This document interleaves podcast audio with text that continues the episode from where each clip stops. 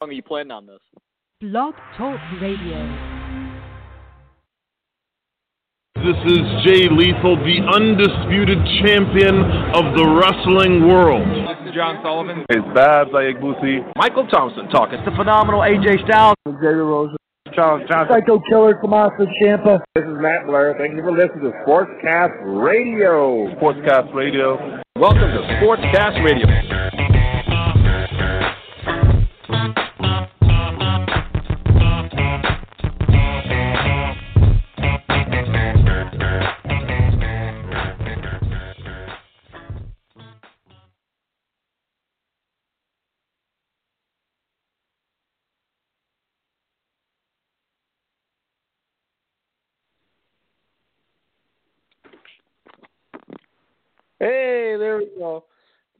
You hear me?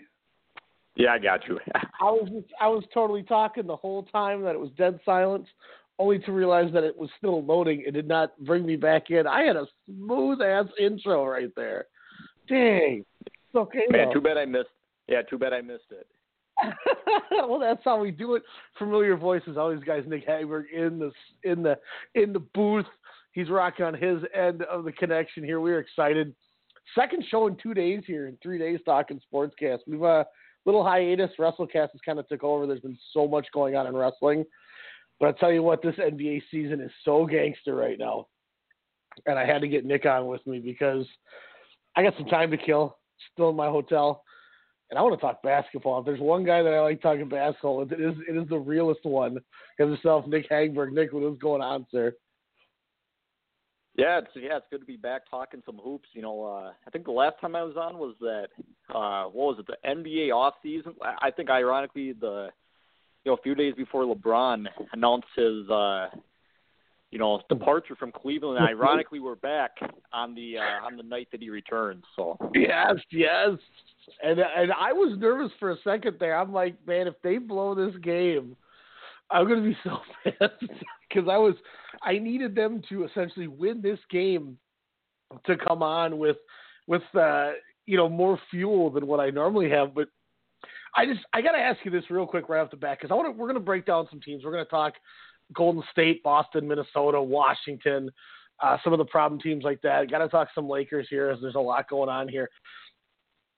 But this is something I brought up to Alex the other day, and he he kind of went with it, but he was kind of kind of you know in his own little area with what we were talking about it, and I think my my question turned into a tangent because it turned into like a mini argument, and because of that, we really didn't kind of resolve where I was going with this. But if you look at the Western Conference, obviously I had said when we talked on our off-season special, I said, "Look, I'm telling you, LeBron's coming to LA. This team goes 500. I'm going to be excited." Some people thought maybe a seventh seed, maybe they sneak into the playoffs. You know, last year it was I think 46 game between 48 and 46 was the three and eight seed, so it was very tight last year. We know what you need to be in the playoffs in the West, but I'll tell you what.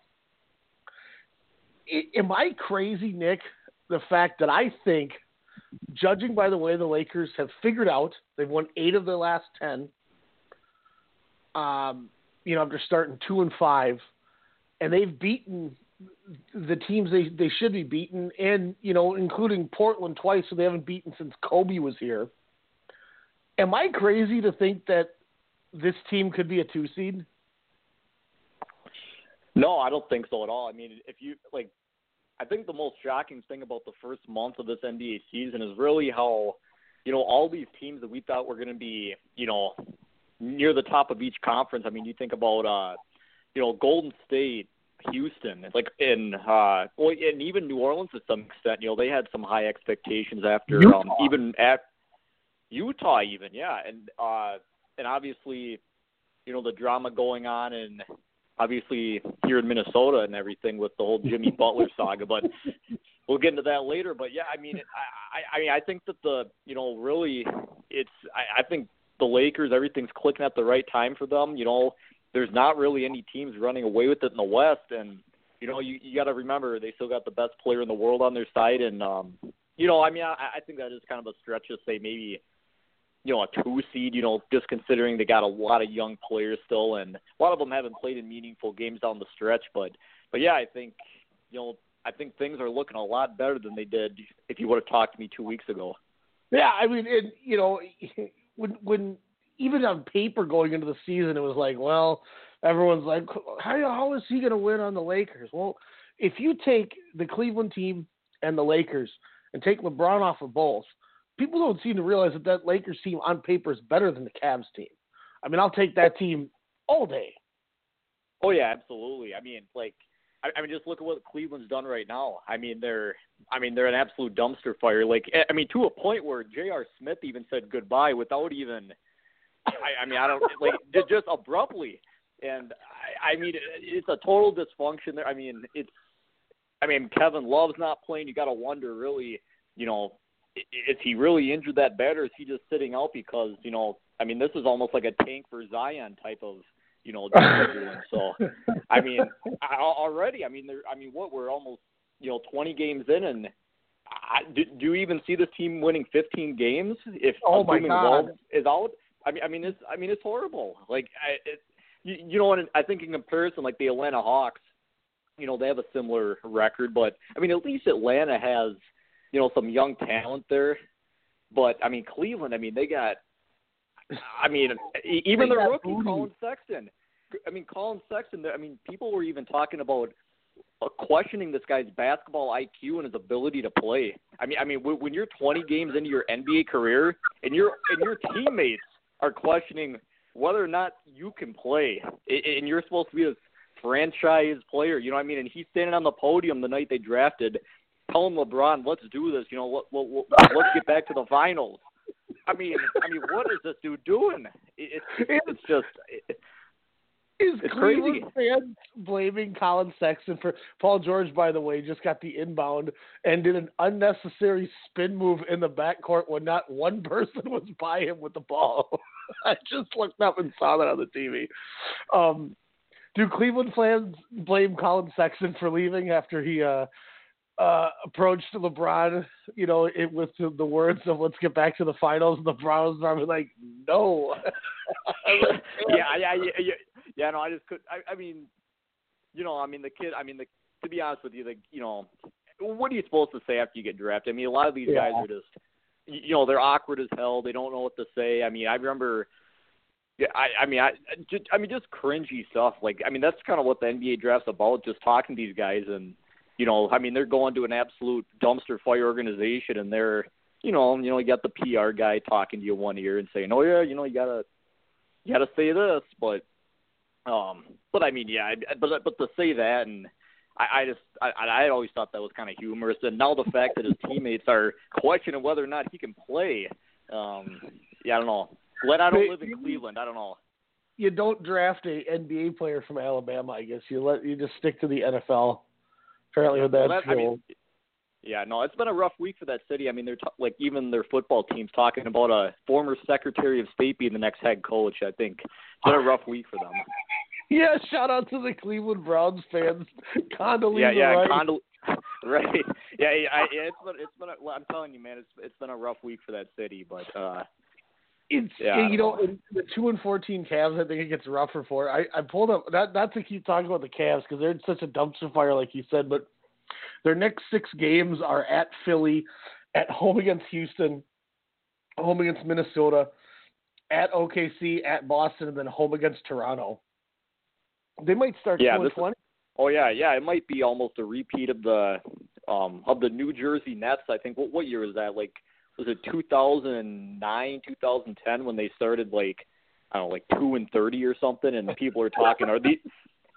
You, you know, I remember, I remember because I, uh, I was because they were so bad, and I, I almost made it a point to follow them every single game. And uh, remember when they won their tenth game, it was a huge deal. Like you know, that so they, so you, you know, confetti drops down in the, I mean, streamers or whatever. You, you know, the announcers saying like the Nets got ten, and every and all the fans are going nuts, and uh, you know it was it was a beautiful moment for that team, and I think that Cleveland, um, unfortunately, they're going to be celebrating their tenth win um, later on in the year. It's going to be a big deal when they do it.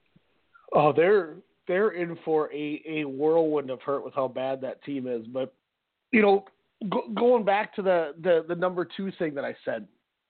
Obviously, when it's all said and done, we know Golden State's your one. I don't think anybody can, you know, can dispute it. They're a half game out of first right now, but realistically, like I mentioned, you know, Portland's twelve and six. Two of those losses came to LA. Portland doesn't scare me right now. Memphis twelve and five. It's a whole bunch of random type players, Wayne Selden, guys like that, put in there with with Marc Gasol, who's who's had a rough time. Mike Conley, who can't stay healthy. I mean, it's bound to implode, I'm sure, but we'll see what happens with it.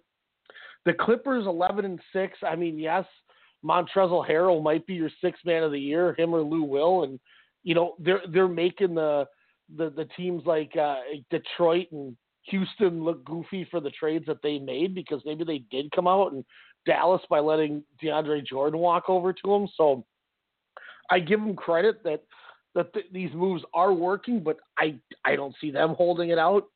OKC doesn't scare me. Denver's already coming back down to reality, and then Houston's you know, who knows? They're nine and seven. It's it's one of those things where you know, and then you got the top down. San Antonio and Utah maybe come back to the pack. New Orleans maybe does, but I mean Sacramento's over 500. That's not going to last. realistically, this West just doesn't scare me. If if you talk to me in October, I'm going, my God, they're not going to make the playoffs even. But now I'm going, bring everybody on. I'm not scared of nobody.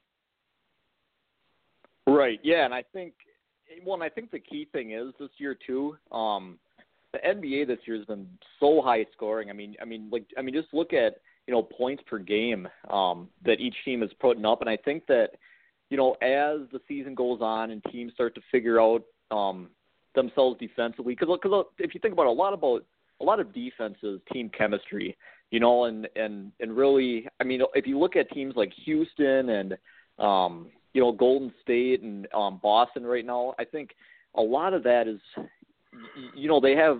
I mean, they have issues um, internally, and I think that you know as they get you know the chemistry rolling or whatever, that's when you start to see the defense go, turn around. Um, and like for instance, you know, I'm looking at you know defensive efficiency right now, and uh, you know the team that's nearly dead last is the Washington Wizards. And if you look at Washington, I mean, if you look at their players offensively, I mean, they don't have scrubs like Otto Porter, Bradley Beal, John Wall. Um, you know, all very good players, and and I think the lapse in defense is just chemistry issues. And I think that as we go on um, through the season, I think you're going to see a lot of teams figuring themselves out.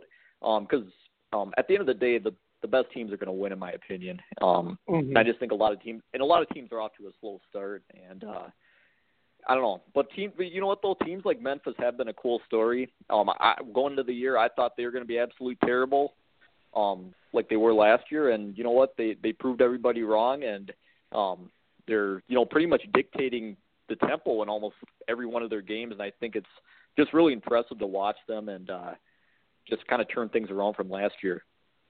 Yeah, and if if the formula works, I I think they have a good shot of continuing to doing what they what they're doing, and they stay up there. It just it's it's so it just feels so weird. And, you know, the more and more I watch these Lakers, the, the the thing that was killing them at first is they should have won both of those games against San Antonio, but instead they blew the one in overtime. Then LeBron missed the free throws. Two games that they choked away. You know, now that you, you take those and now they're twelve and five, they're tied with Memphis for the for the conference. It's that quick. Look at the the Minnesota game. If Butler doesn't hit that three pointer, they beat Minnesota. another thirteen and four. So suddenly this this two and five Lakers team looks so much different on paper. And I think the one thing that helps them that LeBron is getting out of these guys is he's going, Holy crap, I have young legs that play with me. I'm the most gifted athlete ever. But when I'm playing with Kevin Love, who who looks like a, a you know, a brick moving down the court, and Tristan Thompson didn't do anything. J.R. Smith, right? Absolutely, yeah. It's it's one of those things where now he's the Lakers are number one in fast break scoring, and and and they play with the number one pace in the whole game, and I think that's why they're they're winning is they they figured it out. Let's just start doing it, you know. Lonzo Ball isn't having to worry about the shooting anymore like last year where he's taking shots. And his shot has gone up because he's had better looks and they're letting him play defense like a Jason Kidd. And guys like Kuzma are getting better shots that way, and and Josh Hart's getting good shots, and Rajon Rondo looks like like a decent player. And what might be the steal of of the year so far was that pickup of Ty, Tyson Chandler. I mean, he got that block in the Denver game to seal the win. His first game that, that he came back in on after they, they picked him up, you know, he played like 35 minutes. They have two efficient, mind, mind you, not the greatest centers, but you got two centers that have won rings in JaVale McGee and Tyson Chandler, and they don't have to do anything other than just be a, a body in the paint and that might be the best role for those guys, and that's how they're going to be efficient. That's how Tyson Tyson Chandler was very efficient in Dallas. Was he had people around him that did everything, and he just took care of that paint, and it's working. I mean, it's it's really working because you're stretching a lot of guys out with the length of Ingram and Kuzma and LeBron and Lonzo all having that length on your other four positions. I just I don't know, man. I'm I'm I was the guy who said I'm not going to jump on that my normal Lakers high, high podium and tell everyone how they're going to be the NBA champions and you know blah blah blah and tell everyone they're wrong when uh, even though I know I'm the wrong one but I don't know I think I maybe wasn't high enough on them. Yeah, and I think um I think the point you made too that um that I I think was a really good point is the fact that you know, LeBron has a lot of young legs on this team, and he doesn't have to do all the work like he did in Cleveland. And I think that what you're going to find out, um, or what you're going to see rather over the next, in my opinion, over the next three to four years that LeBron is there, I think you're going to see that this team is. Um, I, I think this is going to extend the longevity of LeBron's career. I think I think four years from now we're going to be talking about while this is a guy who's in his mid to late 30s and he's still getting it done and and that and the reason why is because a lot of these teammates he has or has um, are extremely young players, like first, second, third year players, and I think that um, you know, and I remember talking to you back uh, in our off season show about I was trying to make an argument why LeBron would stay in Cleveland, but and I'll even admit, you know, I'll take the L on on that take I had because what what I failed to realize is the fact that you know this is like a long term strategic plan that LeBron has with the Lakers, and I and you know what and I think three years from now, and with Golden State kind of you know possibly, you know possibly declining a little bit, I, I think the Lakers three years from now are going to be easily a 60 win team in my opinion. Mm-hmm. And that's that's where a lot of what's going to come down to. You know, and, and we can even kind of jump around because the Lakers are a big part of this too. Is how much do you value the youth, and how much is the youth going to continue to grow? And I know a lot of people, you know, they all they've counted Lonzo Ball out from day one because of his dad, which I think is crap, but it is what it is. He's never gotten any trouble. He's never said anything stupid. The coaches don't have any problem with him. His dad's not even in the picture anymore. But people still say, well, LeBron's going to want him to leave. Well, LeBron wouldn't have mapped out with magic how he can work with all these young kids. And he's proving that point. And and the the thing that I'm wondering is if some of these other teams come to the table, how much do you value the youth? And is the youth worth riding? Like you know, say say you're say you're Rob Pelinka, you go into the off season. You know, what are your odds? You think the Lakers are going to land Klay or or Kawhi or Jimmy Butler or Kevin Durant? You think, Nick? Um, I don't know. I, I actually I read a interesting tweet from Jarrett Jack. Um, I think it was about a week ago, and I think he he was responding to he was responding to some fan talking about how the league is the league is broken and everything, and he kind of replied and he said, "Oh, just wait till um." Just wait till Anthony Davis, Durant, and LeBron are all on the same team next year. So I thought that was kind of interesting to have an NBA player you know, come out and say that. Like, I mean, I mean, I'm not saying Jarrett Jack. I mean, Jarrett Jack. I'm, I'm sure, you know, he he's not working out with LeBron and KD in the summer. You know, I mean, but but I but I think that it was kind of an interesting point he made, and I think that, you know, I I mean, I I, would be shocked if one of the younger players wasn't dealt along the way, but ultimately, um, I mean, but they have so many young players though. I mean, but like, I mean, you have Lonzo Ball and Josh Hart, for instance. Okay, I mean, I mean, you can you can get rid of one of them, and you still got the other guy. It's I, but the thing is, I like about them is they have so much depth on their team, and uh, you know, and I think they have room to add some of these big names down the road. And and and to your question, do I think they'll add like a Jimmy Butler, Klay Thompson? I, I mean, I don't know if about them specifically, but I I I think that they're definitely going to add at least one, if not two, pieces of the puzzle, and you know that's why ultimately I think they're going to be a, a 60 win team in a couple years. Mhm. And you know, I just I wonder how much you va- you know the value is, and I think if if I if I really wanted to hold my cards and go for it, I think you don't you don't do anything with Lonzo. You don't do anything with Ingram. You don't do anything with Kuzma. You don't do anything with Josh Hart. You hold all four of them. You go into free agency. You got you know thirty nine million dollars to spend in free agency.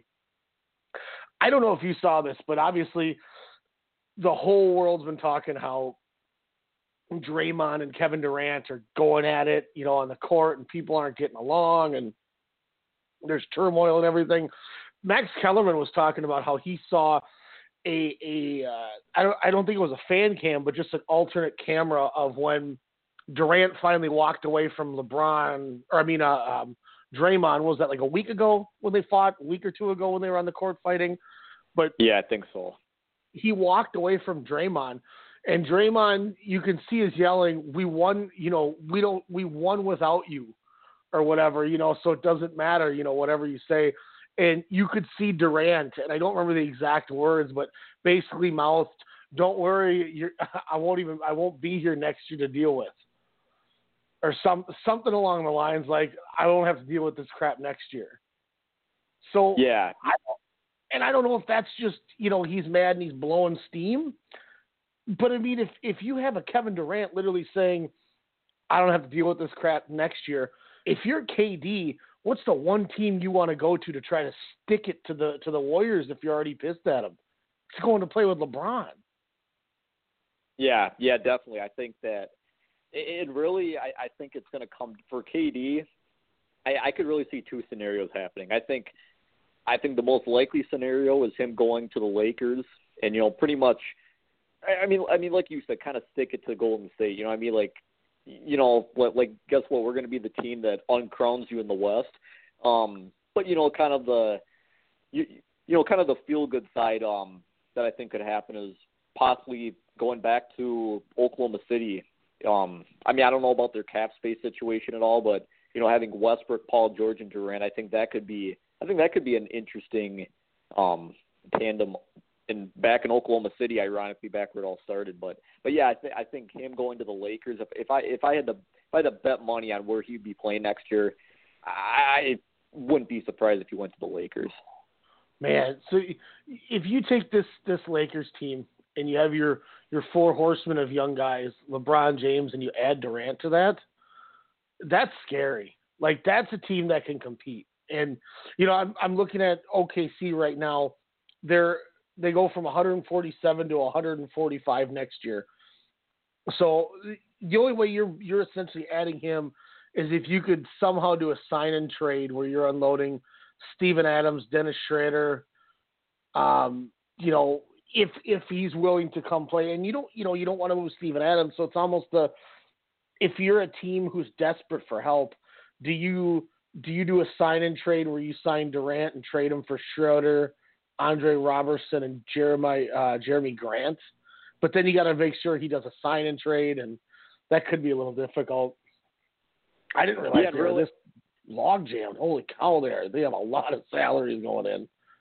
Well, yeah, and to be honest with you, like I, I mean, on paper, I mean they would look great. I mean, having Paul George, Westbrook, and Durant, but really, I, I, I don't, I don't see Russell Westbrook and Paul George as um, I, I really don't see them as championship pieces, to be honest with you. I, I know a lot of people, um, obviously, are, you know, were, you know, high on the Thunder when they got Paul George, but I mean, I, I just, I, I've never been a Paul George or Westbrook fan, and I mean, I'm, I'm a fan of them, but I, I've never really been a fan in terms of thinking that this team's going to be a you know NBA title contender. Um, so, but but I mean, you got you got to ask Kevin Durant. You know, what do you want? Is it about your your legacy in terms of championships, or is it about your legacy in terms of you know leading a team that potentially wouldn't be in a championship without you? So I mean, that's always kind of the thing that I, you know, think about when you see these big free agent signing places. Like, are are you are you ring chasing, or are you trying to build a legacy in a different way? You, you know, the Lakers, I think, is almost twofold because the Lakers aren't good enough to beat Golden State, I don't think, without a player like that.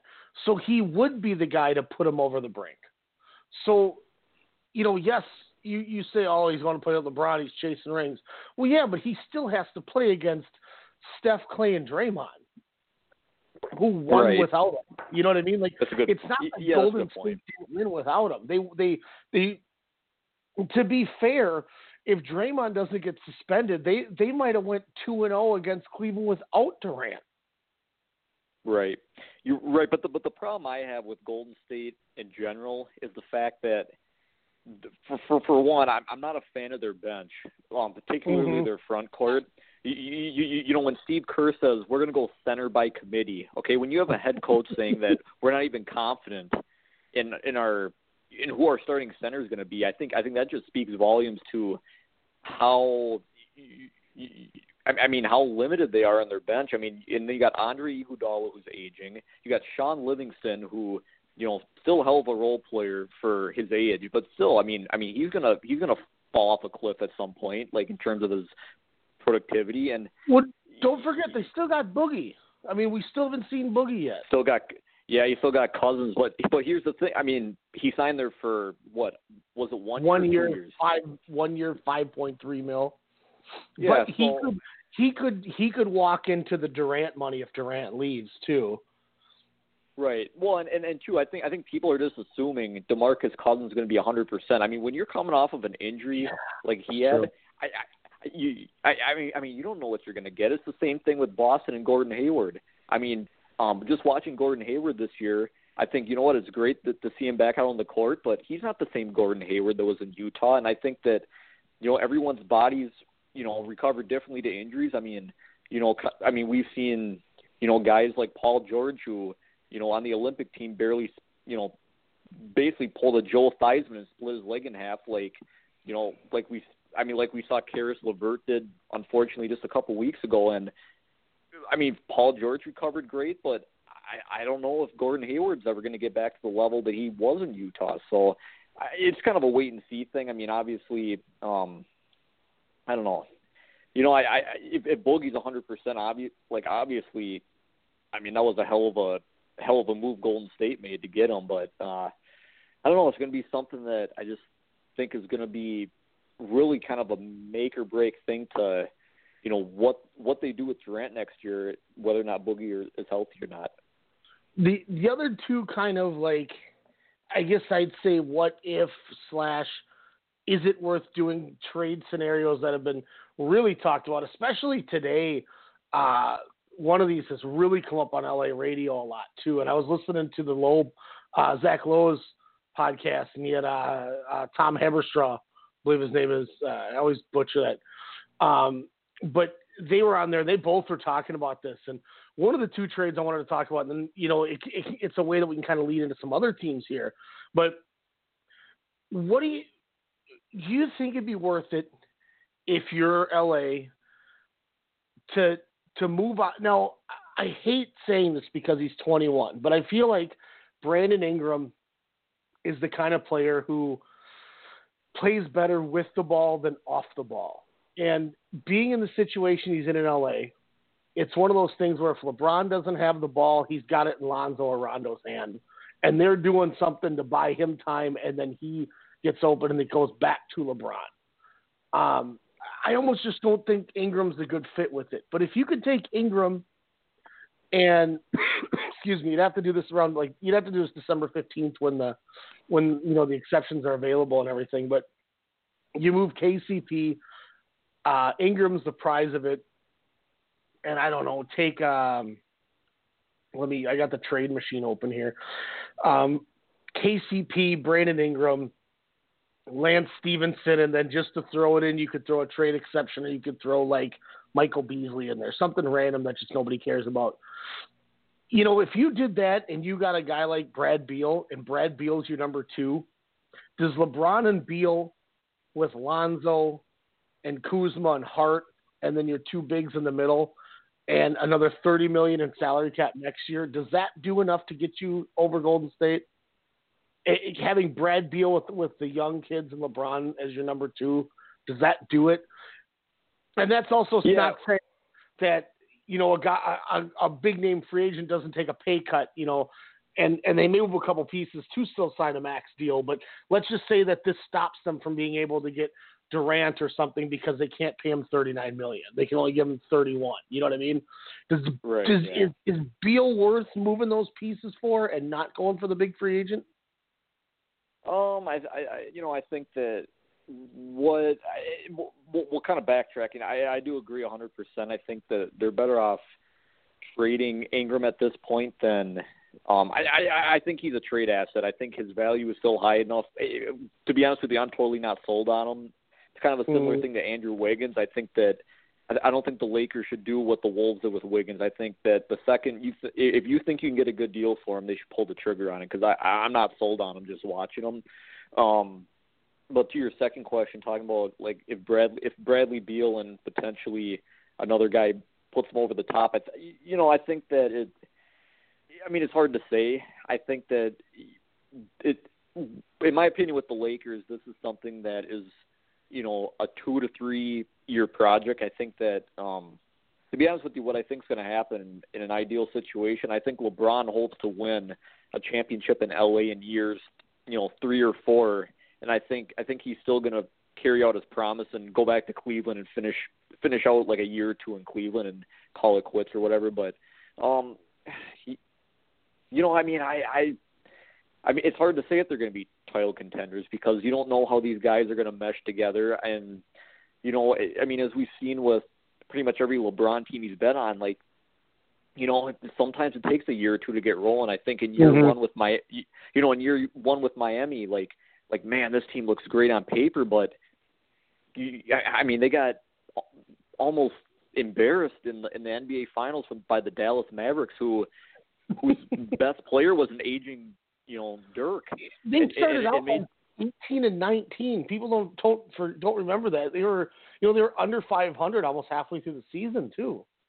Right. Yeah. So I mean, you just look at the history LeBron has had with every single team, and I and that's why I think I, I'm going based on the past. I think it's going to be very similar with the Lakers. I think they make the playoffs this year.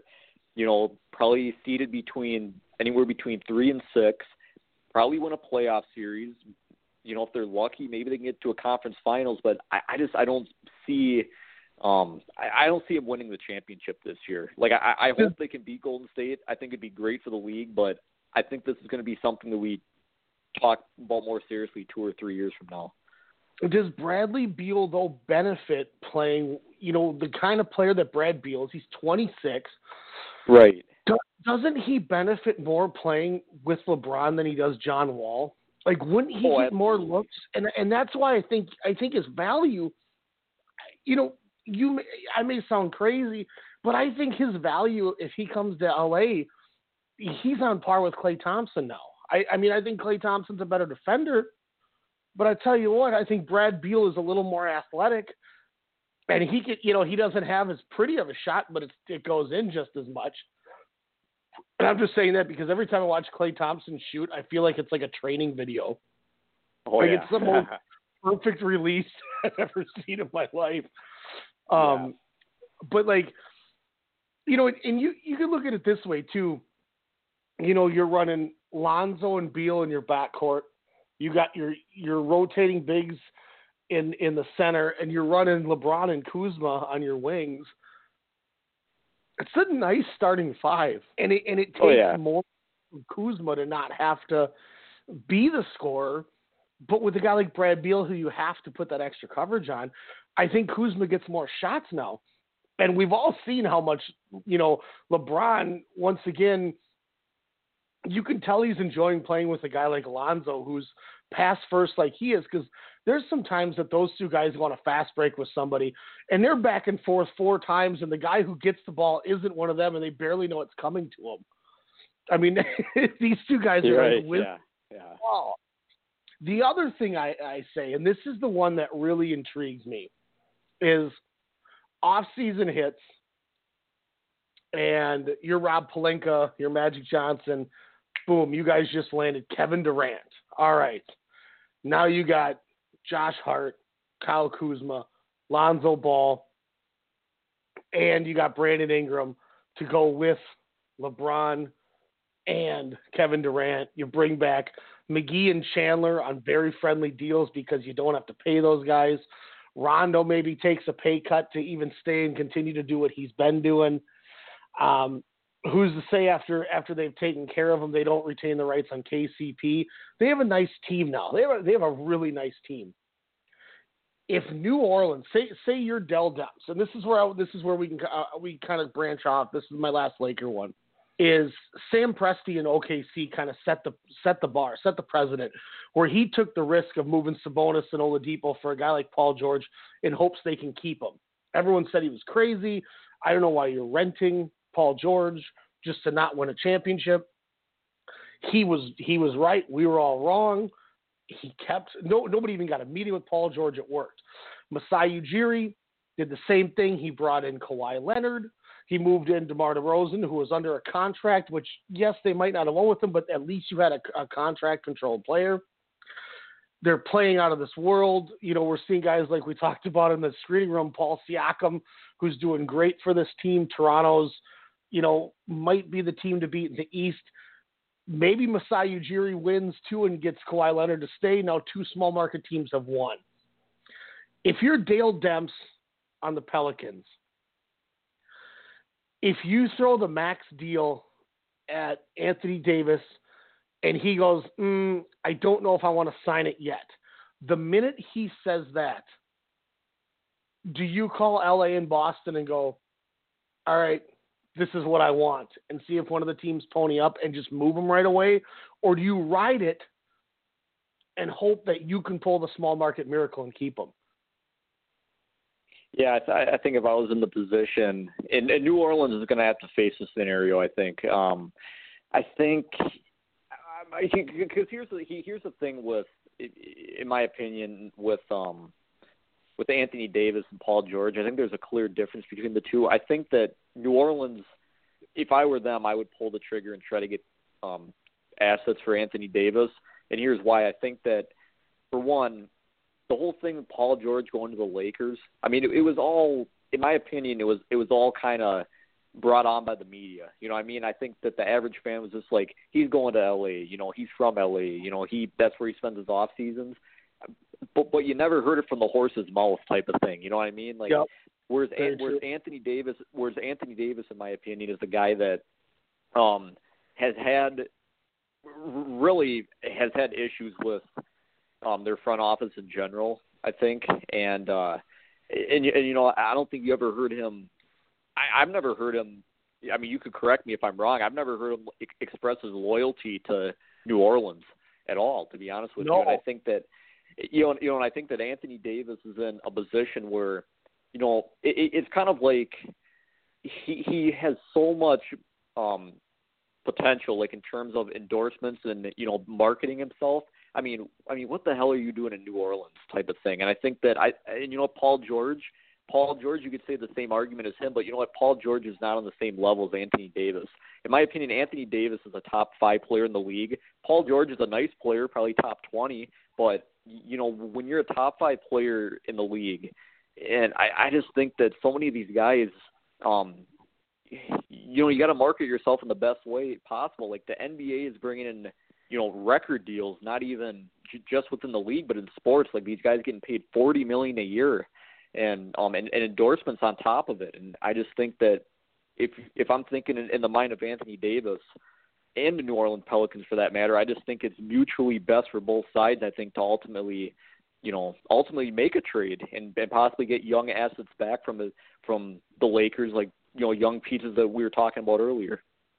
And that's the one advantage too, where you know you look at Kevin Durant who signed for thirty million dollars when he should have got way more in Golden State is because of those endorsements. That's such a good point you made with that. And I I look at Anthony Davis and yeah, I you know G- Gail Benson, the owner, she inherited when Tom Benson, her husband, died. Um, she runs the Pelicans and Saints, but we don't know how much influence she really has with the team, but we do know Dale Demps was very hands on with Anthony Davis. And Anthony Davis said he, you know, I want you guys to keep Boogie. And they didn't keep Boogie. You know, you look three years ago, four years ago, they were sure happy to pay Solomon Hill a crap ton of money. Um, but they didn't want to keep Boogie. So I think that already kind of pissed them off. You know, I, I don't know if you're New Orleans, if you say, if you're, if you're going to go soul balls to the wall.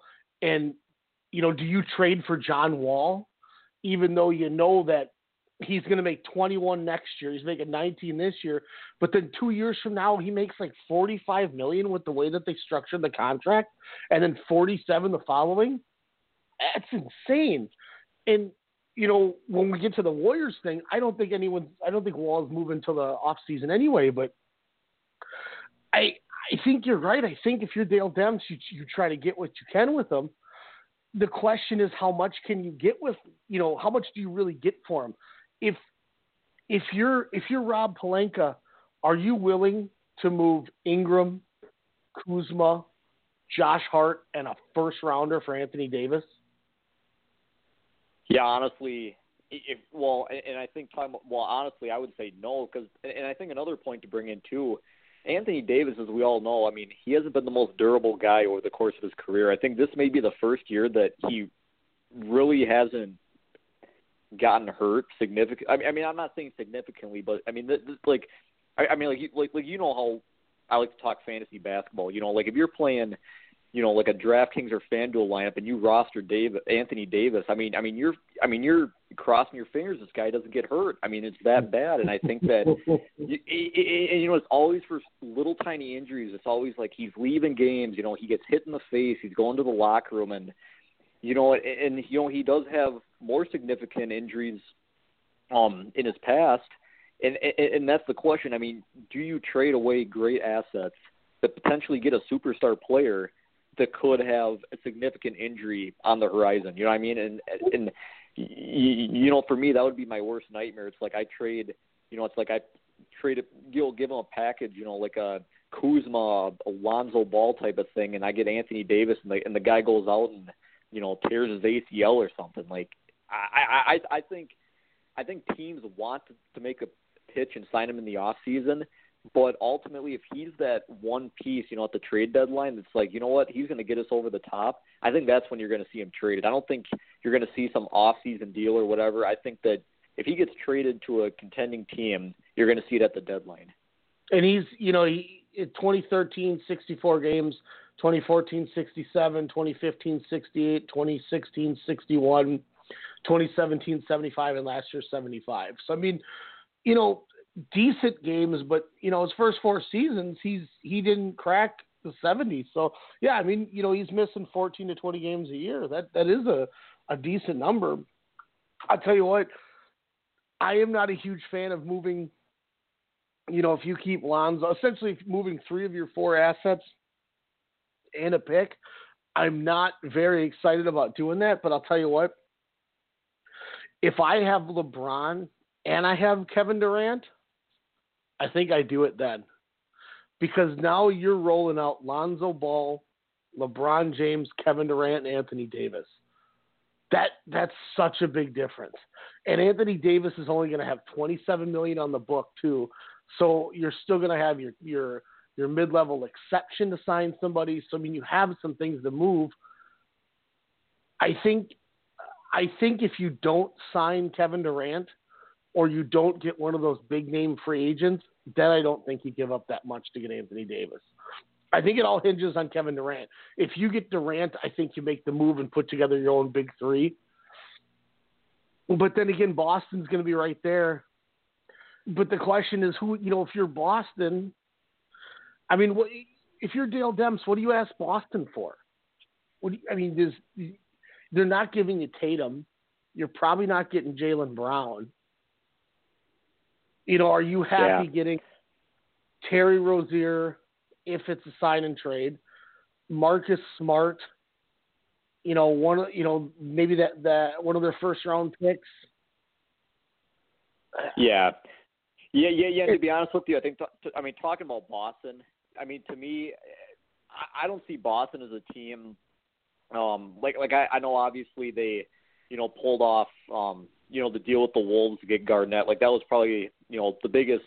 Uh, well, and Kyrie Irving also. Like those were probably the two biggest trades they've made in the last, you know, 15 years. But Let's to, not to me, forget, don't forget when they traded uh, Pierce, Allen, and Garnett to Brooklyn, Oh, and. Billy yeah, King yeah.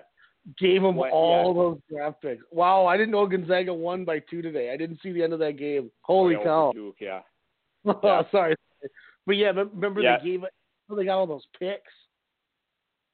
Yeah, yeah. Well, well, yeah. Well, and, well, basically, what I was saying is, um, and and this kind and and that point kind of transitioned to the point I'm about to make right now is the fact that Boston's always been a team that kind of you know builds from within. You know, they kind of have that blue collar feel to their team. You know, they always, you know, you know they always make great draft picks. They always, um, you know, Danny Ainge is a really a great talent evaluator. You know, they always make the right decisions and and I just think you, you know look at all those players they have they've all been homegrown and I just think that Mhm. um it's difficult to move pieces like that um in my opinion in my opinion and expect a good result I think that a lot of Boston's success is kind of based on that uh that camaraderie and that you know and and you saw it last year too they almost made the NBA finals missing their two, arguably their two best players on their team So I just- yeah. so I just think that, and I think stuff like that's important to look at. I mean, like, like I mean, yeah, we can, you know, be playing the trade machine and act like we're playing, you know, you know, franchise mode on 2K, making all these trades, but ulti- all, uh, but but ultimately, what you are what you got to account for is the chemistry there with these players, and and I think that when you have a team that's strong, and I, I think it's tough for them to blow up a, blow up their team. Um, I mean, just to get a superstar player and and you know, in theory, upgrade. I just I don't see that happening. Yeah, and that's that's one of those things where like you know everybody's going to be talking about how all in the Lakers and the Celtics are on Anthony Davis, but these assets that these two teams have, I don't know if they're worth moving. Like I, I it, people are going to tell me I'm crazy, but I don't know if I want to move all my young stars to get Anthony Davis. And Anthony Davis is is a star, but you know, the fact that you have four guys under cost controlled contracts and Lonzo, Ingram, Kuzma, and Hart, I don't know if I I don't know if I want to get rid of that. I think if anything, I'll give you Ingram, I'll give you two first round picks, and we can match the salaries. But I'm not giving you Josh Hart and Kyle Kuzma. Or if Yeah, anything, totally agree. I'll give I'll give you Ingram and Kuzma, but you're not getting Josh Hart. I Josh Hart is something special. We saw it at Villanova. You know, we've seen it in the NBA for what he's been doing. I, I, I have no interest in moving him. Yeah, And I know I'm probably crazy, but you know, and, and it's it's tough too because you know that that brings up the whole the whole whole spread here with this Eastern Conference and a team I didn't write down here that I really I did want to talk about. I forgot to write them down. The Philadelphia 76ers were kind of the the misfits in this whole this whole scenario in the Eastern Conference. Um, Adrian Wojnarowski is reporting that Markelle Fultz did not request a trade like somebody supposedly said he was. But if you Oh, yeah. look at this team, I mean, I'd be willing to, to I'd be willing to bet you that this Sixers incarnation of a team, after when it's all said and done and all the craziness, isn't going to win anything. I don't even think they're ever going to make a finals. And oh, 100 percent. you know, Sam Hinkie climbs is climbing this giant ladder, and he's got this crazy plan to, you know, you know the the, the process, and he makes it to the top. And the process essentially works. He gets Joel Embiid, he gets Ben Simmons, and then he steps down, and in comes Bryan Colangelo. And the whole thing gets ruined. Now, you know, now what is it? Elton Brand's their GM. But oh yeah, yeah. Sam Hinkie gets you all the way there doing this, doing these crazy you know, losing, and as much as everyone hated it, and look at how fast they ruined it. And people don't seem to bring this up. You know, Jimmy Butler's probably the third best player on a championship team. I don't think he's a one or a two. And if you look at the Sixers, you could almost argue that M. I mean, to be fair, Simmons and uh, Embiid, you, would you take them over Butler if you're starting a squad? Oh, 100 percent. Yeah, yeah, I would take. Well, yeah, I think.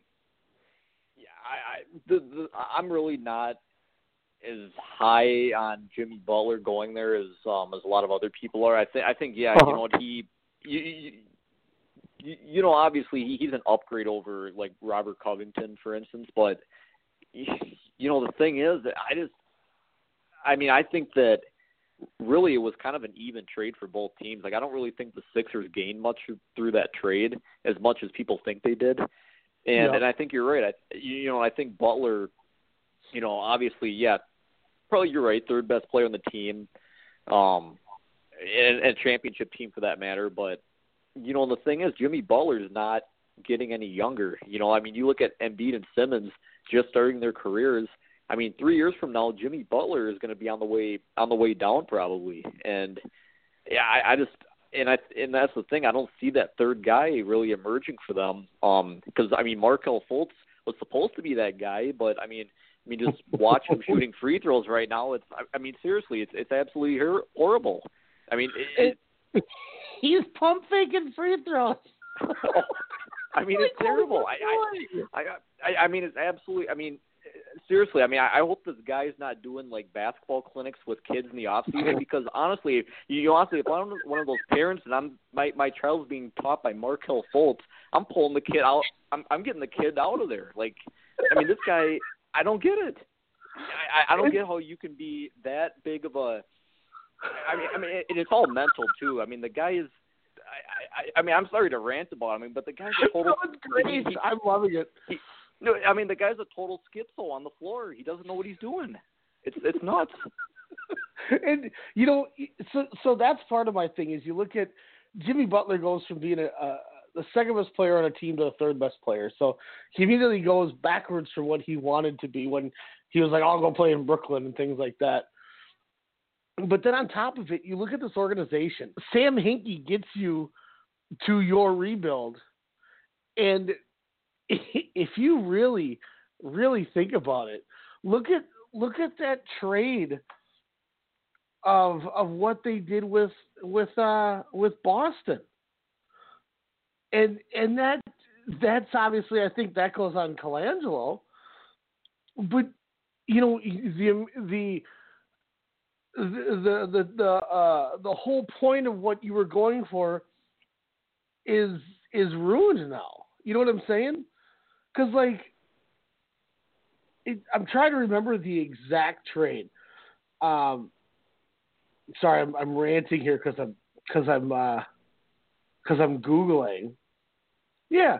So remember, Boston got an additional first round pick and the number three pick for the number one pick, right? Right. Yep. So now they have the Sixers first round pick this year.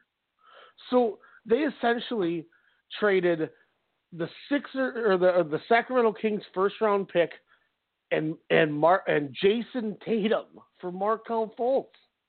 Yeah, yeah, that's you uh immediately went backwards when you were trying to when you when you took over for Sam Hinkie. Immediately by downgrading by remove by moving Sacramento's first round pick and what became Jayson Tatum for Markelle Fultz. You already are going the wrong way. Yeah, that was just and, and that was just a mistake. I I think that um I mean, obviously Markelle Fultz was way overvalued. I mean, to be honest with you, if they probably did a redraft, I mean, the guy would probably go in the second round. I mean, it's, um, I mean, I mean, he's not like, you know, he's not on like Anthony Bennett level bust, but I mean, this guy down the road, um, I just, I mean, I, I, I root for, I root for him. I hope he can turn things around, but I just think that playing on that team too is just not a good situation for Fultz. Like you know the crap he's going through, and you're playing on a contending team where they're re, where they're relying on you.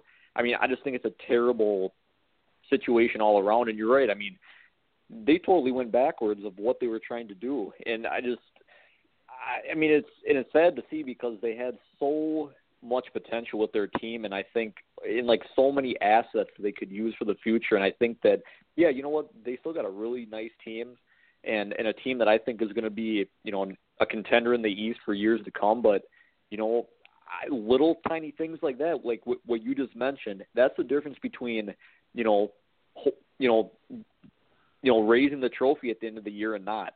And unfortunately, I think that, you know what, they may have dropped the ball there.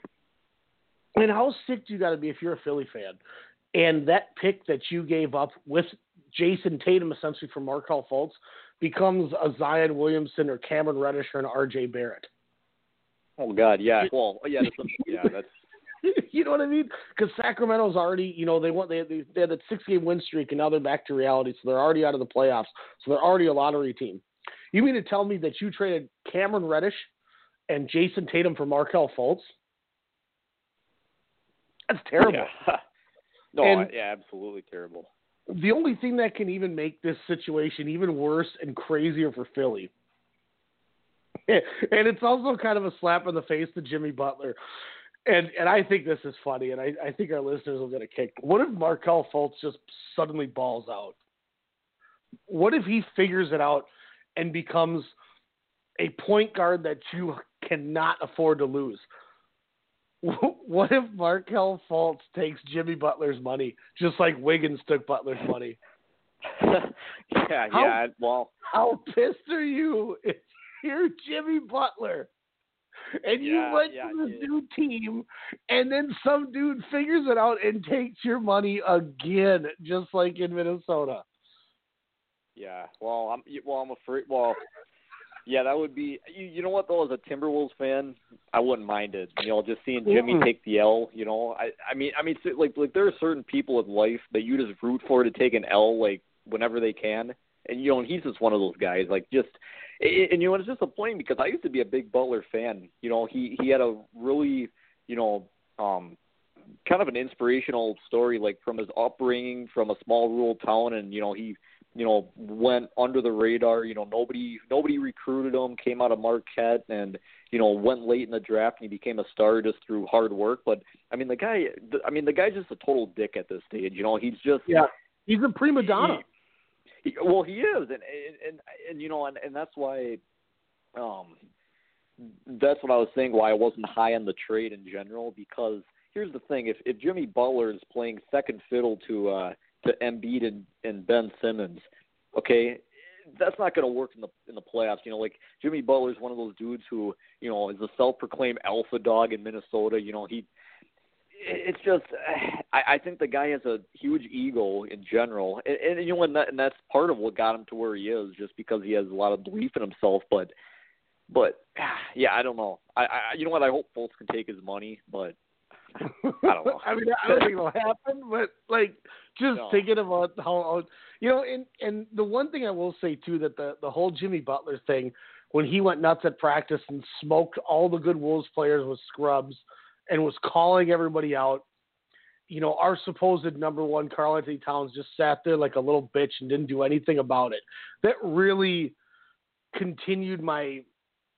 I I love Towns, man. Don't I'm not trying to dog Towns whatsoever, but he it feels like defensively he's digressed every year.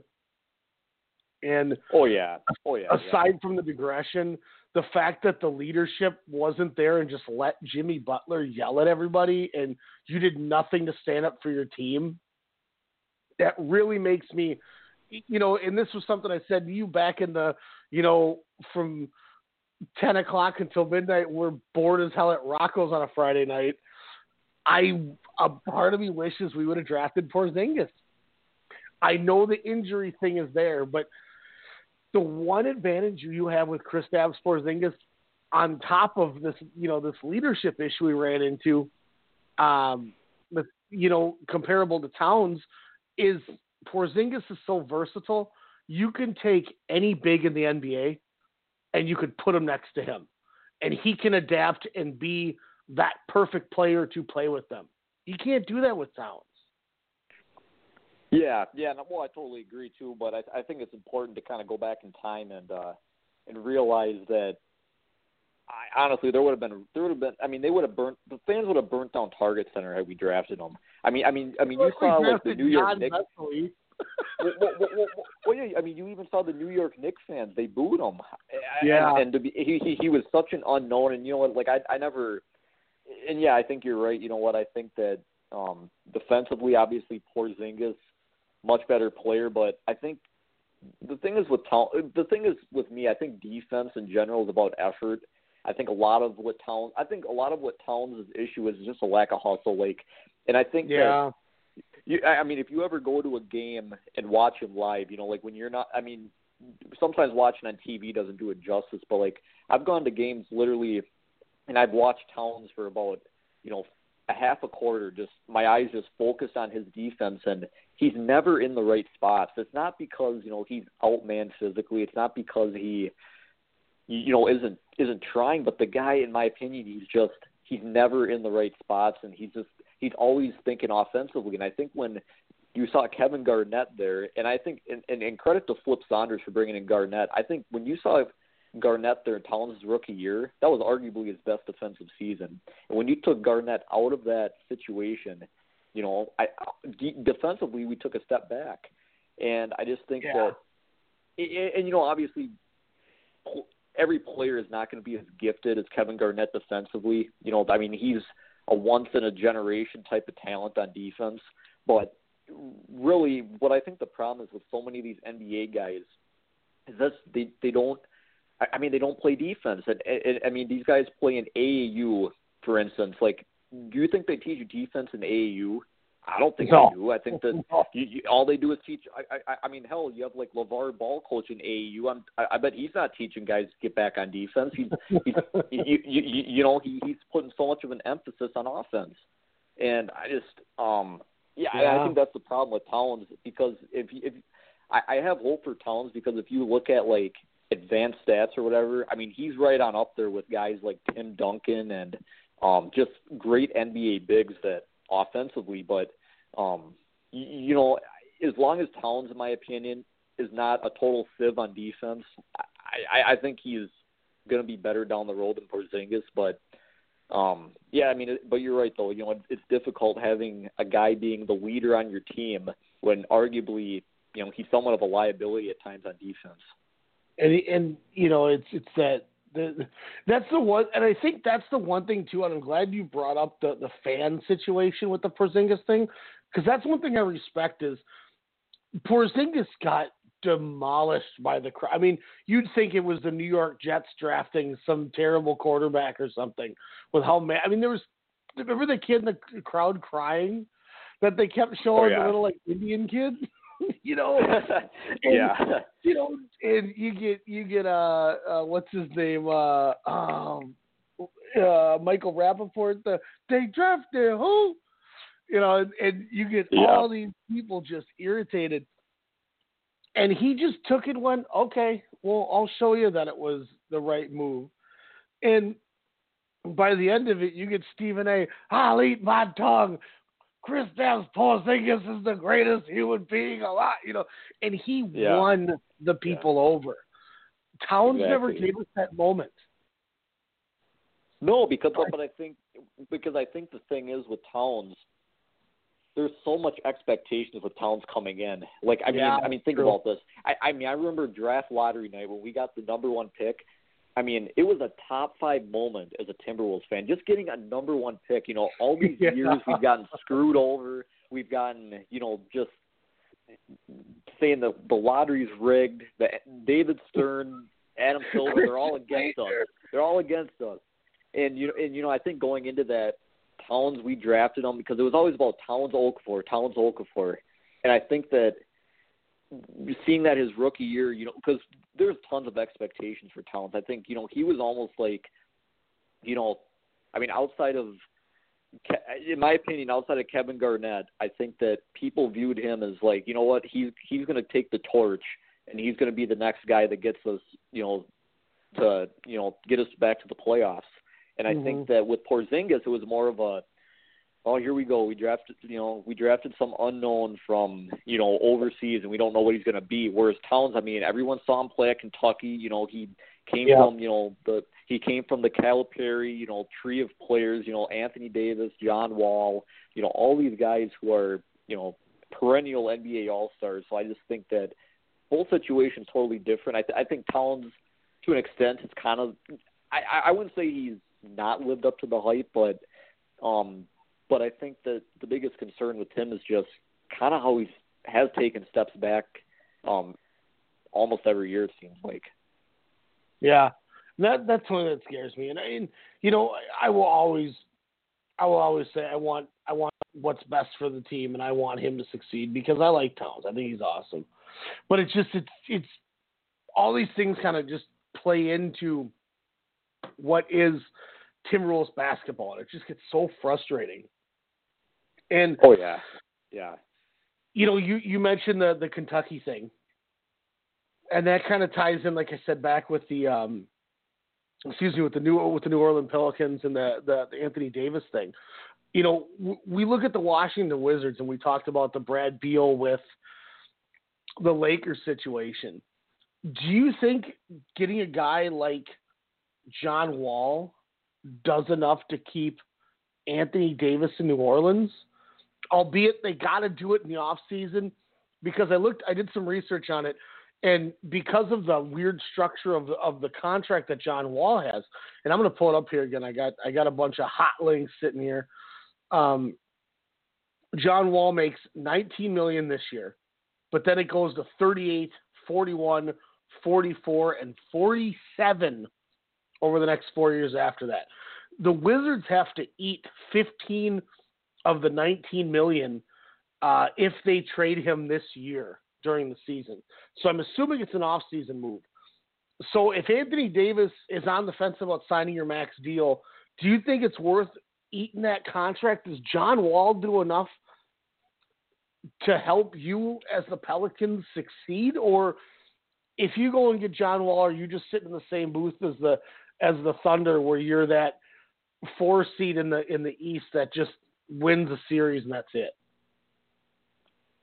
Yeah, I mean, I think that um yeah, I don't know. You, the the thing is with John Wall to me, it's so I mean, I'm not going to doubt he's not a good player. He obviously is. He's obviously an all-star caliber player, but we've never seen John Wall actually play on I mean, really a legitimate title contender. I mean, I know they've been to the playoffs a few times in Washington, but I mean, you've never actually seen him play with a guy like Anthony Davis. So, I mean, will it be enough? Like hypothetically, if okay, if something like that ever happened, would it be enough to keep him there? You know, I don't know. I mean, I I think that. Um, Because don't they feel like they're just going to end up like OKC right in the middle of the pack of the West? Yeah, see, see, and that's I, I think, and that's what I mean. I don't think trading like hypothetically, like if they traded, you know, you know some of their some of their guards they have now, um, or w- whatever a trade would look like, and John Wall somehow became their starting point guard.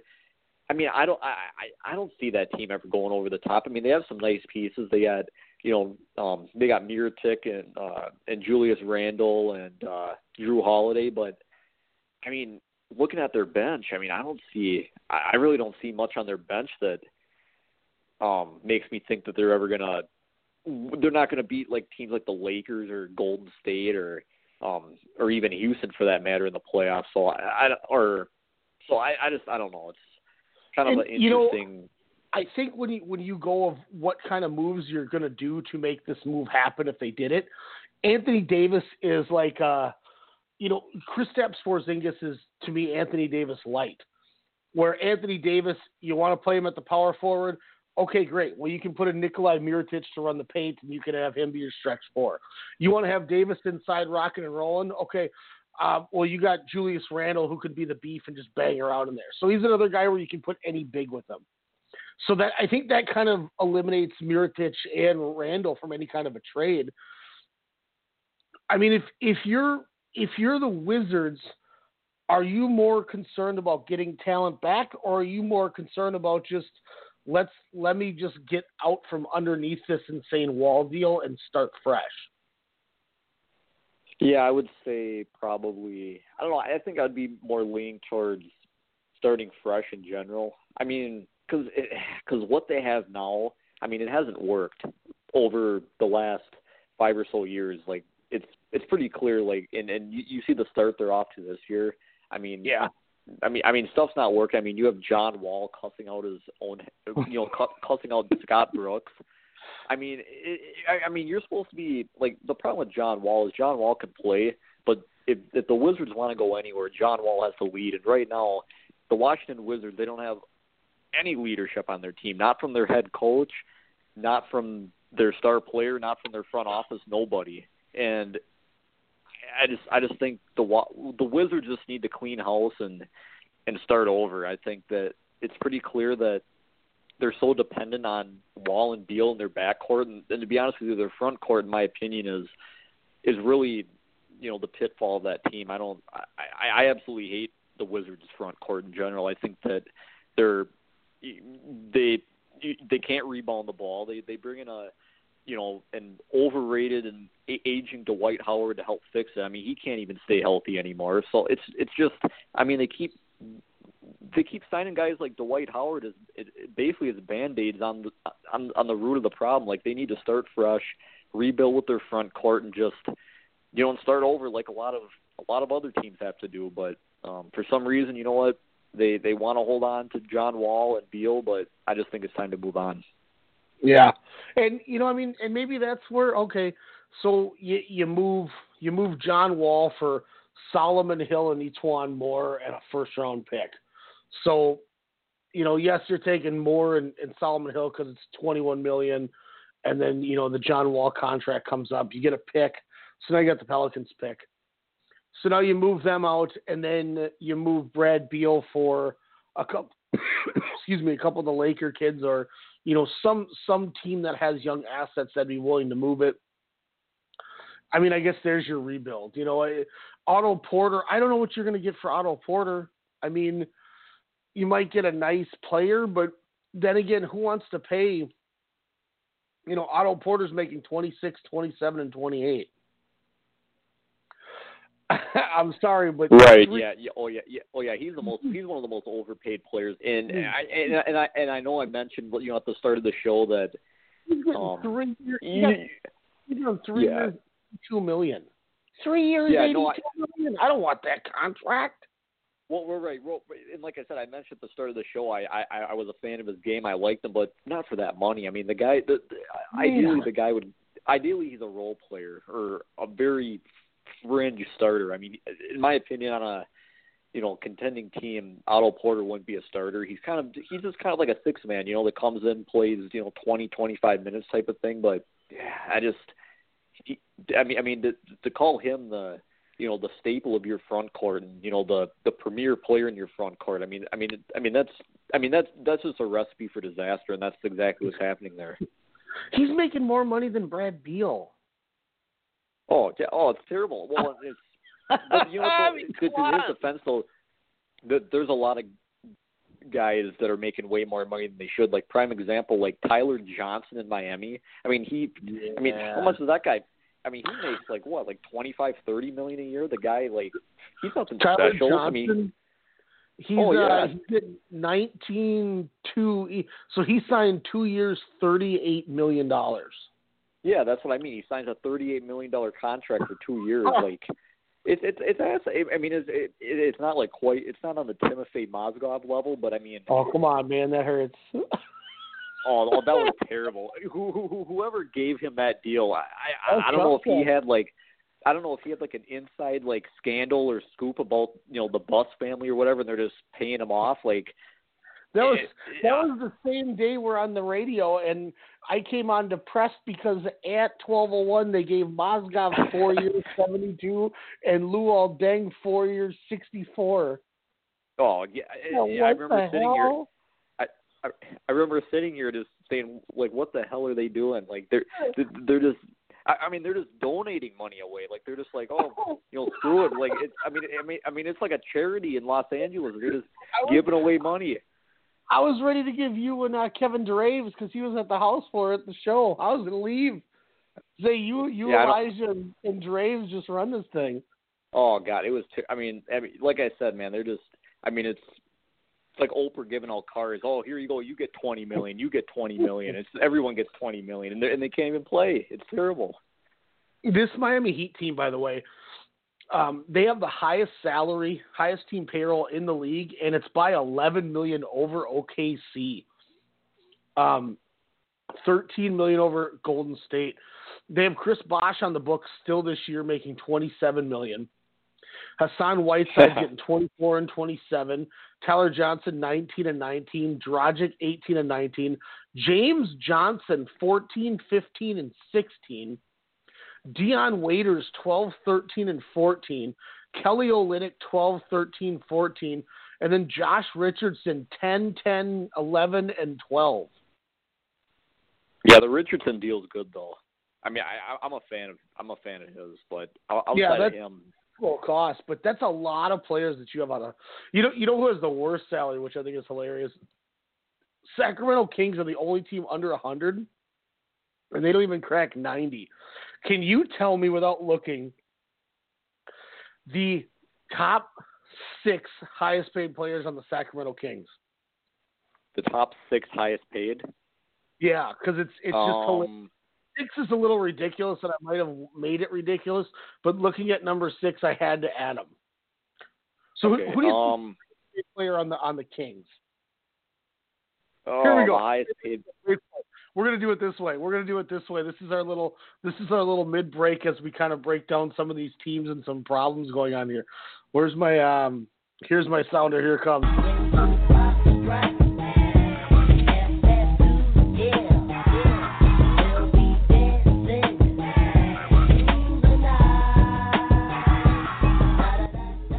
We're gonna play. We're gonna play three strikes, ladies and gentlemen. Three strikes. We have three guesses to crack these lists. I have two for Mr. Hagberg. Um, if at some point uh, before we go off air in 42 minutes, Nick wants to come up with a list for me to try to guess, I will be the third third strike game. But I only have two. Nick, your first game of third strikes. Can you name me the six highest paid players on the Sacramento Kings? All right, yeah, I just had to pull up their depth chart. I'm, I'm not looking. I'm not looking at. Um, I'm not looking at the salaries at all, so I'm not cheating. Uh, I would say uh, Zach Randolph. He is the highest paid player at eleven seven. Zach Randolph is the highest paid player on your team. Yeah, well, yeah, that's what. Yeah, that's what I figured because I, I knew that was a bad one. Um, let's see. Um, second one I would say is um, Nemanja Bjelica. I think they gave him a probably decent deal in the off season. Bjelica is the reason I went six deep. He is the sixth highest paid. He Sixth got uh, six and a half, six point eight, and seven point one five. Yep. Um, Two, see. three, and two, three, four, and five. Uh, I'd say Kosta Koufos maybe. Yep, eight point seven million at number okay. four. Yep. Kufus. Okay. Let's let's see three more. Um. Uh, this one might not be, but uh, Willie Cauley Stein. Uh, Willie Cauley Stein is not. He is ninth at four point six That's why I. nine. That's what I. Fi- that's what I figured. Um. Uh, let's see. Ben McLemore. I'm sure he's on there. Uh, he is number eight at five point four six. Oh. So you have Okay. one strike left to get the the other three that you're needing. The, the other three. Um. To see the problem is so many of these guys are on the rookie deals. That's where it's kind of hard to. that's where it's hard to guess. And some of these are so funny that it's one of those things where I'm glad Demetrius isn't listening because as a Kings fan, it's just depressing. Well, it's depressing that he's a Kings fan in general. I don't know what what the hell he's thinking. Is he is he just pulling a team out of a hat or something and, and saying, "Oh, I'm a fan of them"? He was a big uh, Mike Bibby, Chris Webber, and Bobby Jackson guy when Okay, uh, that's respectable. That's when Kobe respectable, used to slap him around all the time. He has his own you know- custom Burrell jersey even. I can respect that. Um, okay, so back to the thing here. Um, oh God, I think um, Bogdan Bogdanovich. He is number say- three at nine million dollars. Like, So I figured he's a yeah one of those European imports they brought in. Um, Vladdy and, and all those guys love him. right. Um, all right. Let's so two more. Two more. You need number two and number five. Number two and number five. Who the hell Um, is what's the Kings owner's name again? Uh, I keep I always want to say Vladimir Radmanovich, but that's that's definitely not Vivi- it. it, it, it's it's like Viviak Vlada Divac or something. I don't know. Oh, uh, Ra- uh, Ranadivé, Vivek Ranadivé. okay. Yeah, Yeah, I knew Him there's some. I knew there's some. V's and R's in there. I don't know. I don't know. Um, love it. I love yeah, it. yeah. Not to make fun of his. Not to make fun of his. But you know what though? He's a class act for saving that uh that community's team. Um, Shout out to wanting to uh, have Rudy Gay cherry pick too. right. Yeah. Yeah. Yeah. Elite basketball mind. Yeah. Um, oh my god. let's say uh, I have three players in. I have three players in mind. Uh, uh, I feel like Iman Shumpert's overpaid. Iman Shumpert is number two at eleven million dollars. Yep. Yeah. See, I knew that was number ridiculous. five. I knew. Yeah, I knew that was God, kind of what does it say about your franchise when your top three highest paid players are Zach Randolph, Iman Shumpert, and Bogdan Bogdanovich, and then Kosta Koufos? Yeah, it's pretty bad. Um, Oh my so- God, that's and then Nemanja Bjelica too. yeah. They're trash, bro. They're so bad. Um. Uh, I, I, I'm taking a bit of a risk here. I'll say uh, Yogi Ferrell. Yogi Ferrell is not. He's only making three million. This was the one I thought you were gonna get.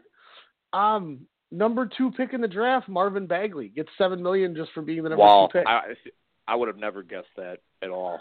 But, Oh, okay, but, that but, was but, the guess, one- but, guess you know what? But you know what though? That's probably I wasn't. He here's what's like what I was what I was going by since I I- I figured since you brought it up as a game, I figured you know what this is. It's not going to be their. It's going to be six guys that are total scrubs. So I, I mean, yeah, that makes sense. You know, second Well, pick in the draft. five of them.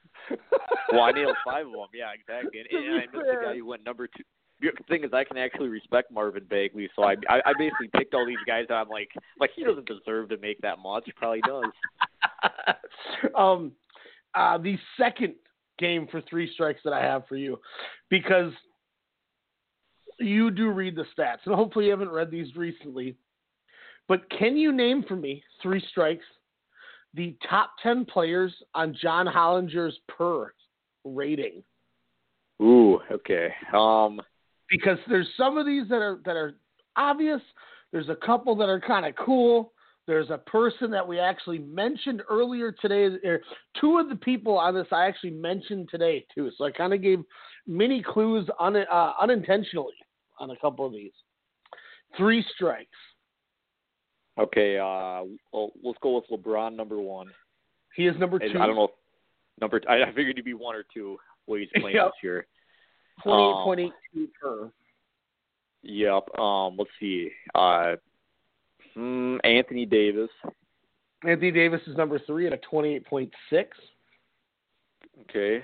Um, let's see. Who else? I'm taking a bit of a risk guessing this. Um, Paul George. Paul George is not in the top ten. Okay. I knew he had a lot of. ste- I, yeah, I knew he had a lot of steals. That's why I just, I just kind of wanted to get that out. Um, He is uh, 37. Okay. 21 Um, about uh, Kevin Durant. Kevin Durant. Kevin Durant is actually number 11, unfortunately. Oh, get out of here. Oh man. 26.24. Oh, geez. See, see, the thing is, player efficiency is tough because, like, you're not thinking about just like the best. I mean, you're not thinking about the best players in general. You got to think about like turnovers and things like that. Like, that's. I mean, it's tough. Um, One of them is kind of obvious because he's he's won a lot of things in the last few years. Um, one of them you might argue is on his way to being one of the best players in the league, and one of the guys you Oh, mentioned Oh. uh, earlier went is just going ham this year. Okay. Uh, uh, uh, Giannis Antetokounmpo. I'm sure he's Yep, he is number Top- seven. Twenty number seven. Okay. So I Giannis figured. Um, oh, let's see. Well, I think. Uh, let's say um, the guy going ham is Pascal Siakam. I'm sure he's. I'm, sure- I'm sure that was your hint there. No, it's not Pascal Oh. Siakam. Unfortunately, Oh, see, see, you tricked me there. See, you tricked me there. Uh, my uh my going ham was number eight, uh, Kemba Walker. Kemba Walker. Okay. Oh, Um, that, oh yeah. Well, yeah, yeah. The last two games in particular, I'm sure that I'm sure that bumped him. I, I'm sure two games ago, I bet he wasn't in the top ten. Yeah, But he's absolutely-. Yeah, it, it was Durant. Probably was. Yeah, that's nuts. So number ten was the guy I mentioned in in that Indiana trade with OKC. Domantas Sabonis is number ten in per, twenty six point three seven. Number nine, uh, who's going, who's playing having a really good year. Uh, Nikola Vucevic in Orlando, twenty six point four three. That makes Uh, number sense. eight, as mentioned, Kemba Walker. Number seven, Giannis Antetokounmpo. Number six, Denver's Nikola Jokic. Number five, the guy who I said is probably going to be your sixth man of the year, and they they completely uh, dogged Houston on this trade. Montrezl Harrell, uh, twenty seven point two three is his per right now. Wow. Number four being uh, the guy I said you're a huge fan of, and I thought you might get him, with a 28.10 per, also coming off that same bench as Harrell, Boban Marjanovic. Oh my goodness! Oh, see, see, that's a total. See, here's the thing. Hey, let me just take a break on on Boban. The, the, the, the, the, the, I mean, the dude play is like. Okay, he's gotten more run this year, yes, but here's the thing: like, this is a guy who literally sometimes has gotten a double double in like five minutes. I mean, I mean, I mean, I mean, I mean, the guy's just. I mean, the guy's like I said is just, and I think he was one of the get to know from a couple Yeah. of years ago that I did. He was He one of was the the originals. He was the Serbian Sasquatch, is what I called him, and that's exactly what he is. Just, just a I- big, just a I love the video of him early in the year where he dunks it and he's holding the rim and he's standing on the floor. Oh, it's ridiculous. Yeah. Nuts. Yeah, that's Then, crazy. number three, Anthony Davis. Number two, LeBron James. Uh, number one, Steph Curry. Steph Curry. Yeah. Well, no, I wouldn't. Wouldn't have been on my mind because he's missed a lot of time this year. But um, yeah. He's only played 12 games this season. But uh, that was that was the uh, John Hollinger per. Uh, like I said, we got about a half hour left. So Hagberg wants to introduce his own uh, three strikes for me at some point, we'll knock them down. Um, but kind of just moving on here, you know, we talked the Sixers, we talked Minnesota, we talked Washington and all the problems they have going. We mentioned Boston, how it's just not working. The Durant thing with Golden State. We've we've talked a decent bit amount of stuff. We got about a half hour, depending what you want to talk about.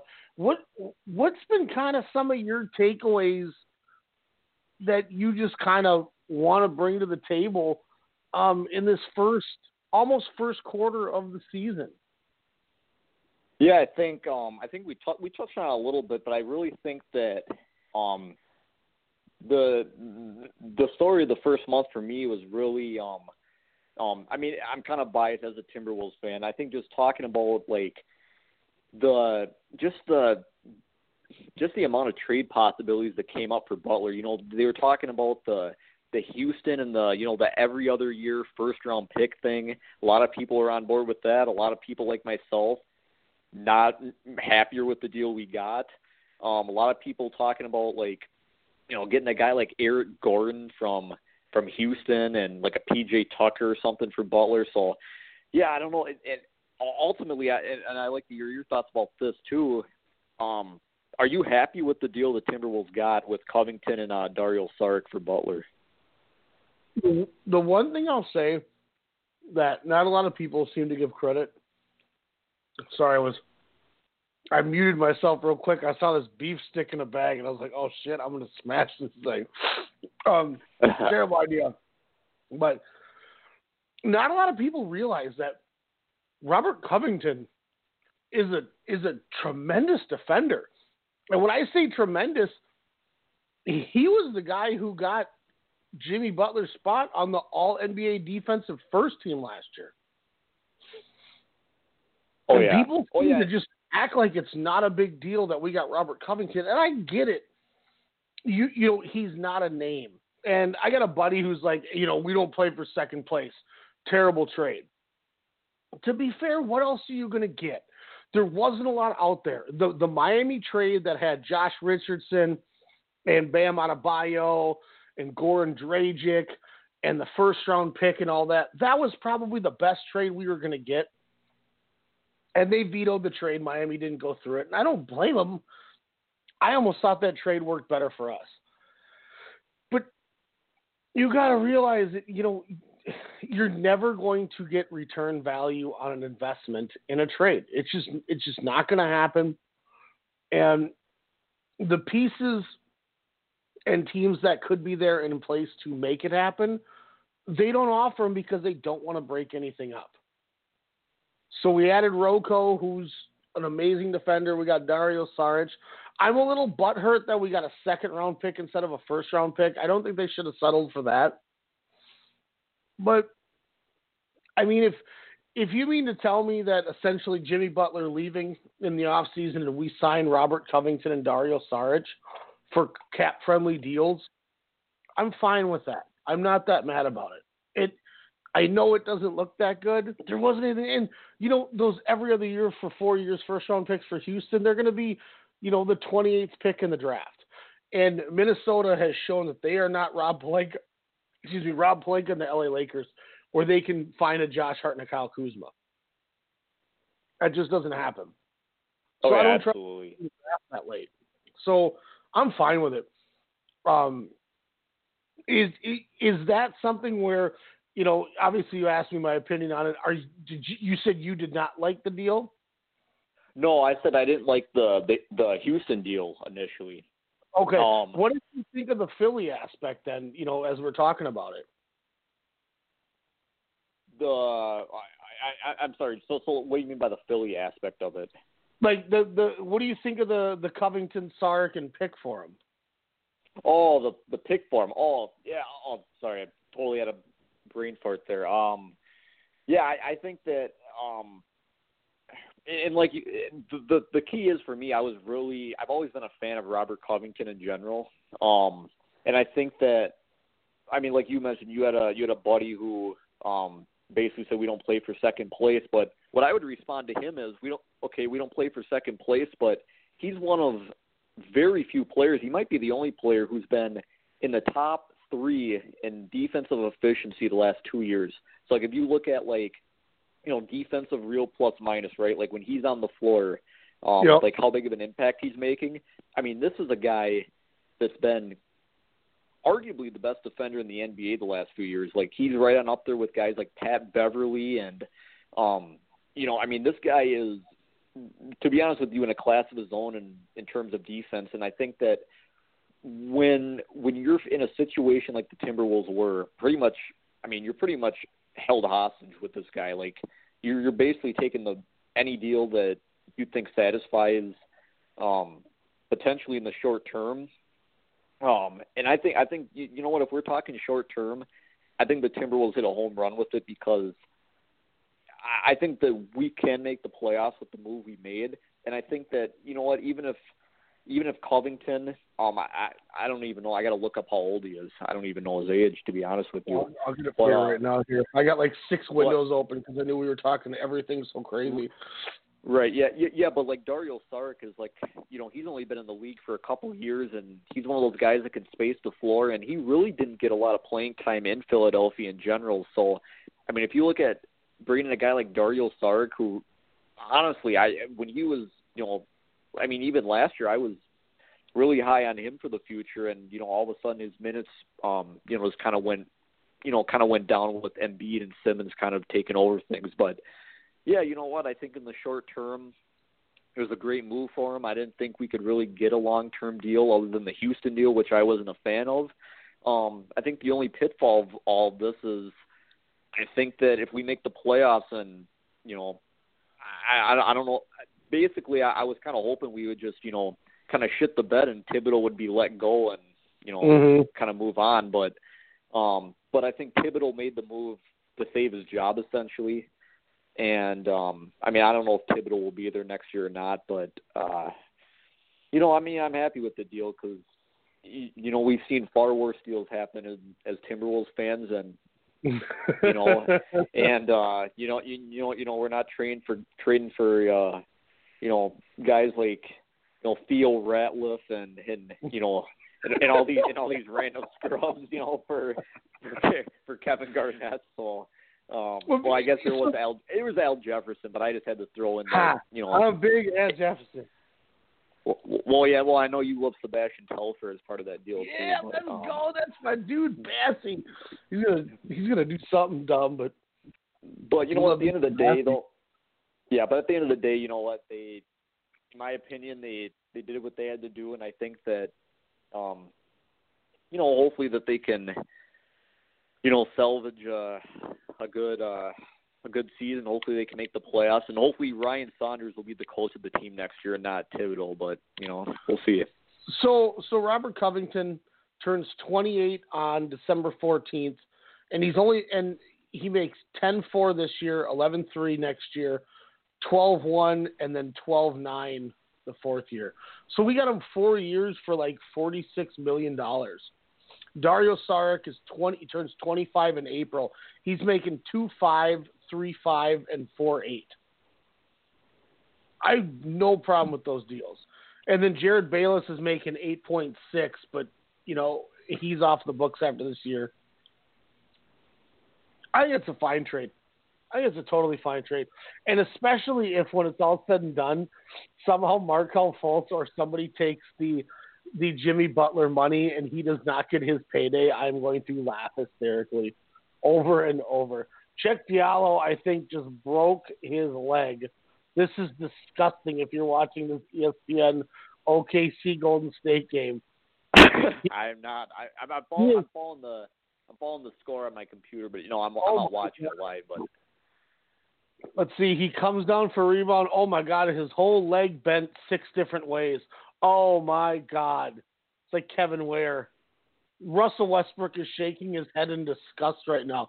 Cheick Diallo crawled off of the court to go under the backboard to be in safety. Oh my God! That this, was this is happening. This is happening live now. it's live. They just went to commercial now. Oh, oh my God, yeah. He uh he landed his and his leg was bent and then his ankle bent and then the, his leg bent again and he just and then it popped up like a like a like a pogo stick and he suddenly fell forward. oh, I, I hate to laugh, but you know it's just. I, I remember the I remember the Kev, I remember watching the Kevin Ware I, I watched that one live.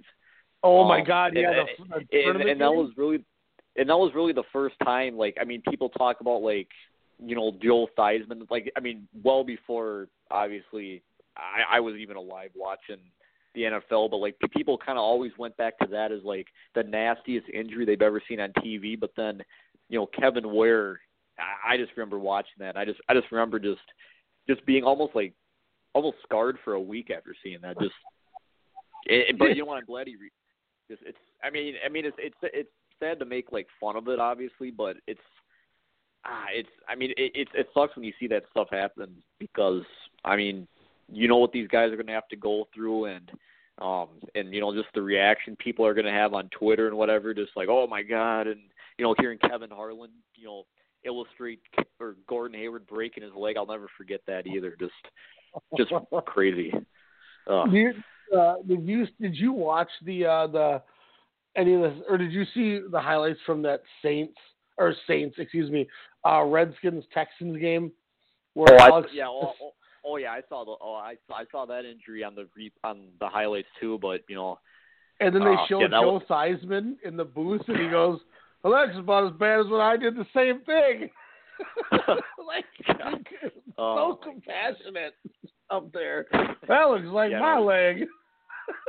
Oh, that's, that's awful. Like, yeah, really?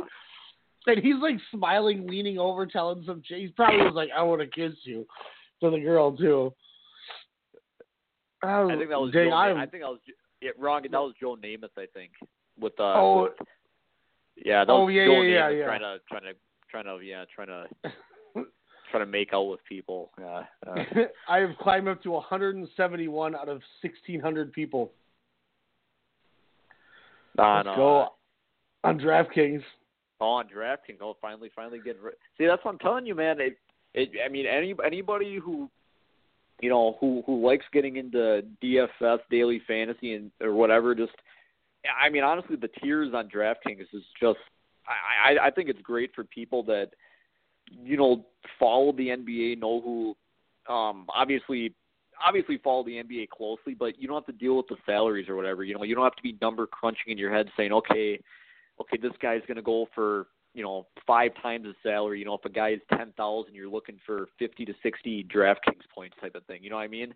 And it's Yeah. just easier looking at. It's just, I mean, it's easier for the average fan and. Um, and I would, and I'd argue it's more, it's more of a profitable thing to do because if you're playing against scrubs, um, who don't, who just, you know, want to kick back, have a beer, watch the game. I- I mean, that's where you make your money on that. But I don't know. I mean, I've done a little bit of it. Like I said, I do more sports betting in general than uh, daily fantasy. Not as much as I used to, but um, but no, it's it's a great thing.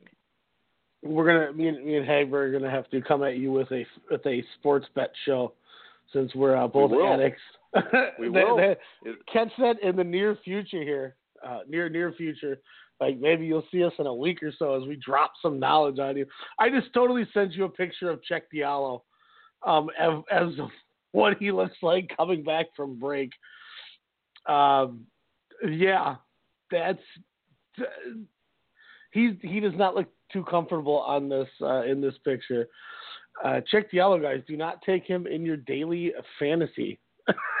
In the near well, you should. Well, you shouldn't have. Well, you shouldn't have. You shouldn't have. You shouldn't have been taking him. I don't. You shouldn't have been taking him even. He, he, he's one of those guys that if he rolled, if if if he played for like, if he played the whole game, if they're like, screw it, we're gonna. If, if Billy Donovan was like, you're playing all 48 minutes, I'm I'm still probably not.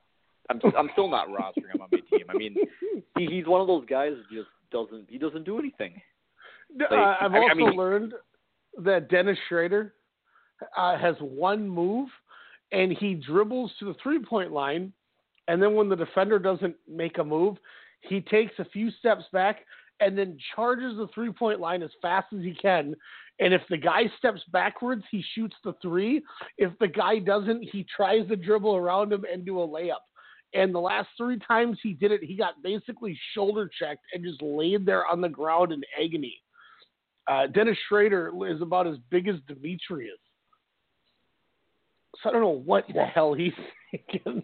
yeah, I don't. Yeah, that's. Yeah, that's that's interesting. Yeah, I don't know.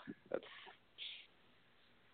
Yeah, I don't know. Yeah, that's a. oh, I I I, yeah, I hope the kid recovers because that's uh that's a difficult that's a difficult uh thing to overcome when stuff like that happens and and and on na- and a national TV game too because unfortunately uh you know a lot of people probably didn't know who he was uh before today but I I, I think he'll wake up tomorrow and I think a lot of people will uh will now know who he is. He played at Kentucky, I think, didn't he? yeah, I Yeah, believe well, so. Yeah, so We I got mean, a- hold- One, one, let's let's let's grab that real fast here. Uh, 404. What brings you with us tonight? Oh, nothing. What's going on, man? What's happening, Captain? What can we do for you?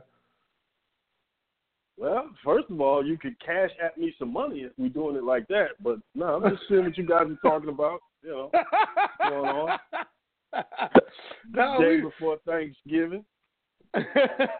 watching this intriguing Thunder uh, Golden State game and all of our uh, conversations get stopped halted when Cheick Diallo is army crawling off of the floor as his leg is bent the uh, same way as a obtuse triangle. Kind of stopped the conversation. But Again? So it's another like bone through injury or, or whatever. It- like Yeah, it, uh, it, Draymond Green stood up and walked halfway down the court so he could get a better view of it. Um, if that means that's anything. Dra- that's Draymond-ish. Yeah, that's Draymond-ish. He want to see it. Everybody else looking away. He want to see it. we've been we've been rocking a lot of NBA today. Uh, you, you got an NBA take for us, team? You want to talk about? Any questions? Uh, I mean, whatever you guys are talking about, I can just kind of fall in. You know, We you know the you know the pretty well. the the big the big talks that we've been having is obviously Washington. You know, when do they blow it up? John Wall's got a huge contract that if they move it this year, they got to pay back 15 to that 19 he gets this year, so he probably goes in the off season. Brad Beal looks like the biggest suitor. Uh, you got teams like LA that could really use a Brad Beal with how open that West kind of looks. Um, I don't know, like what what kind of in? Let me ask you this, sir. Uh, in in the midst of all this, what's been kind of your mindset watching this first quarter of our NBA season?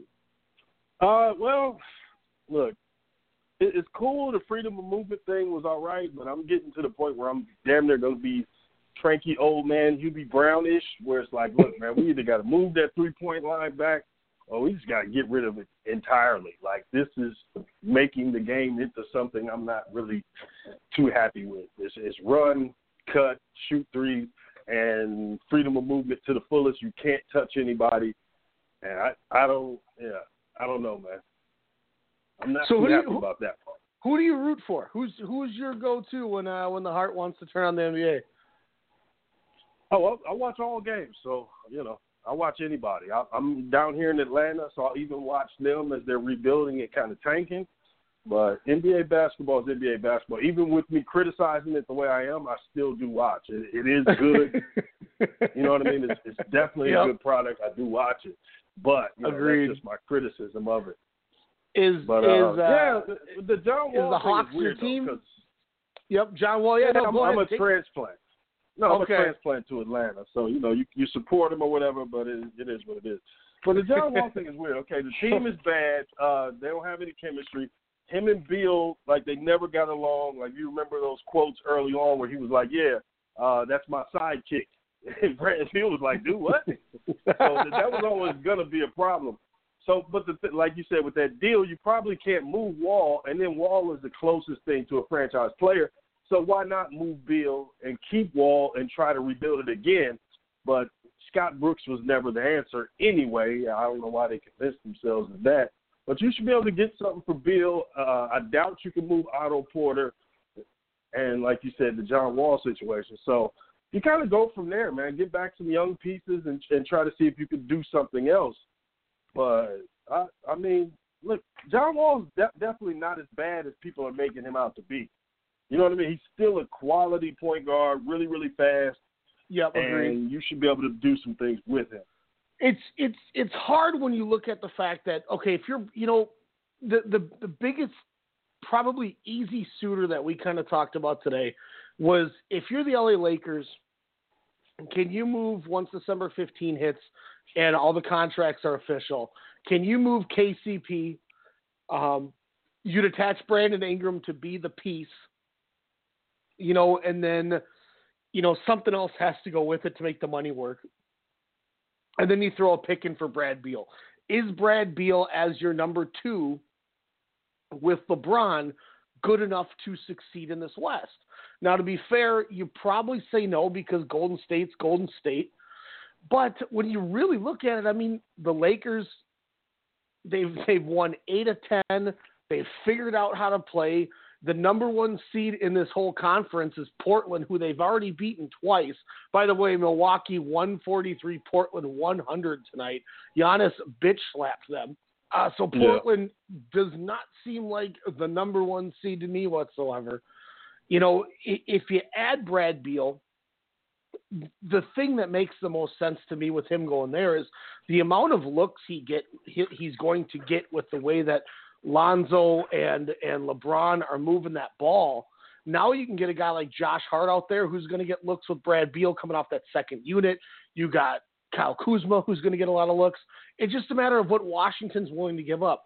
You brought up the John Wall thing, and I think the hard part with John Wall is unless you want to try to move him to New Orleans where he can play with Calipari's, uh, you know, in the same system as Anthony Davis, he's getting 38 next year, 41, 44, and 47 the following year. And you bring up Otto Porter, and we, you know, myself and Nick were talking the same thing. How do you do something with Otto Porter when that dude's making almost $82 million over the next three years? Who's going to pay Otto Porter that? Yeah, uh, and remember this was a Brooklyn problem. I think they gave they gave him an offer sheet, and Washington had to match, and it probably took him outside of what the actual market for Otto Porter was.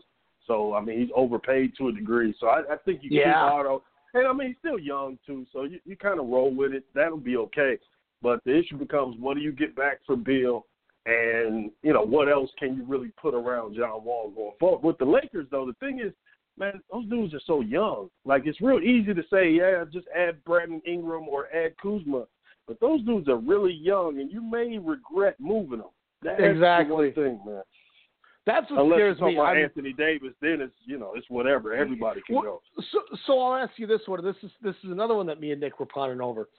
If if the, the if Dell Demps calls calls you, you're Rob Pelinka, I'm Dell Demps, and I say, look, I'm going to move Anthony Davis because he's not taking the max. We can't get anything for him. This is in the off season. I'll give you Anthony Davis, but I want Josh Hart, Kyle Kuzma, Brandon Ingram, and two first round picks. Are you willing Done. to give up all of Done. that? You do it. You do it for Davis, Yeah, yeah, you do it. and that's No where I'm. asked.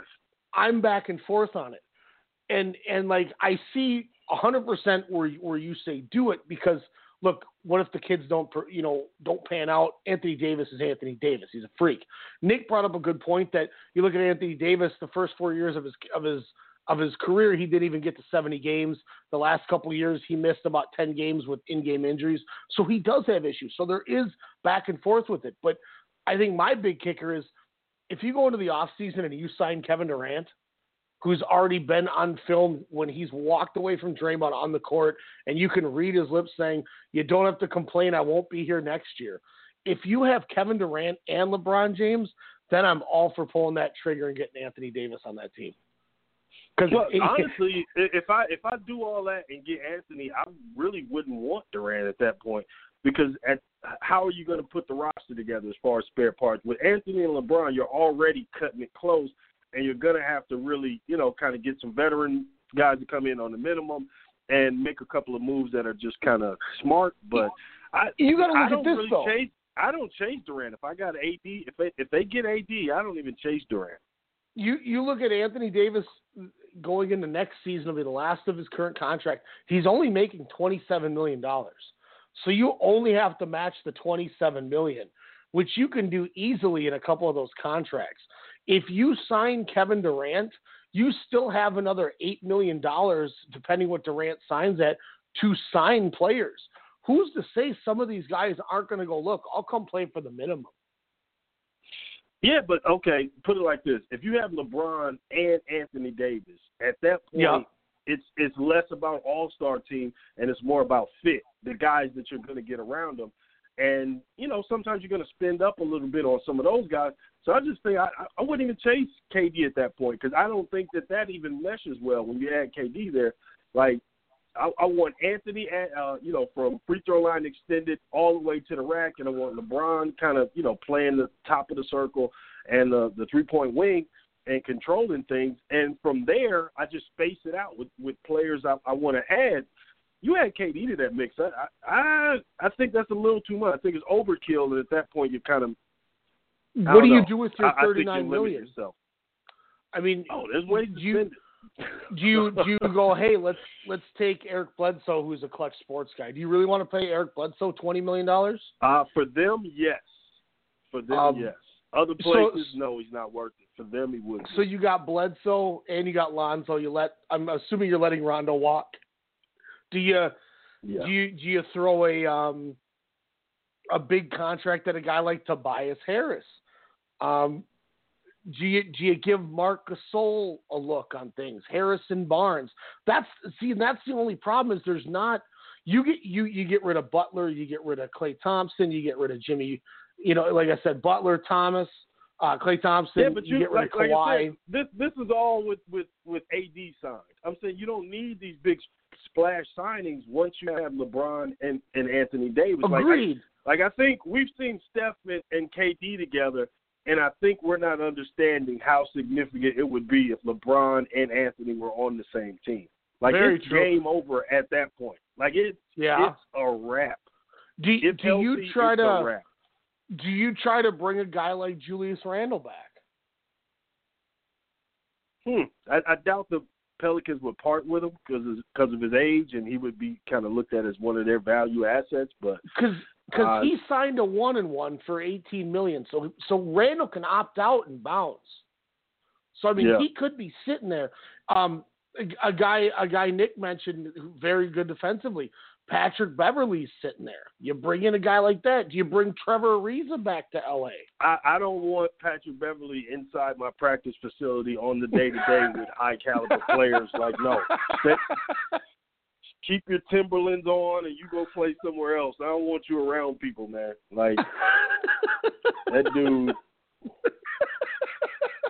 You know that dude, Nick, man. Uh, Nick, you've been a little shallow as, as we've been we've been chatting. Uh, 404. Yeah. We didn't we didn't get your name, man. What what's your name too, man? We've just been calling you 404. oh, Naj. Nas, uh, g- g- glad you called. Glad you called. You know, I just I just wanted to get that out there because I realized we didn't, you know, we didn't connect with that. Um, but you know, Nick, as we're wrapping up here, where what do you think out of this whole situation? Because you know, the second I anybody mentions Lakers, I jump and I'll jump as high as you want me to. Where do you go if you bring in AD? Do you want Kevin Durant? Do you want to go elsewhere? I mean, what do you do with that money?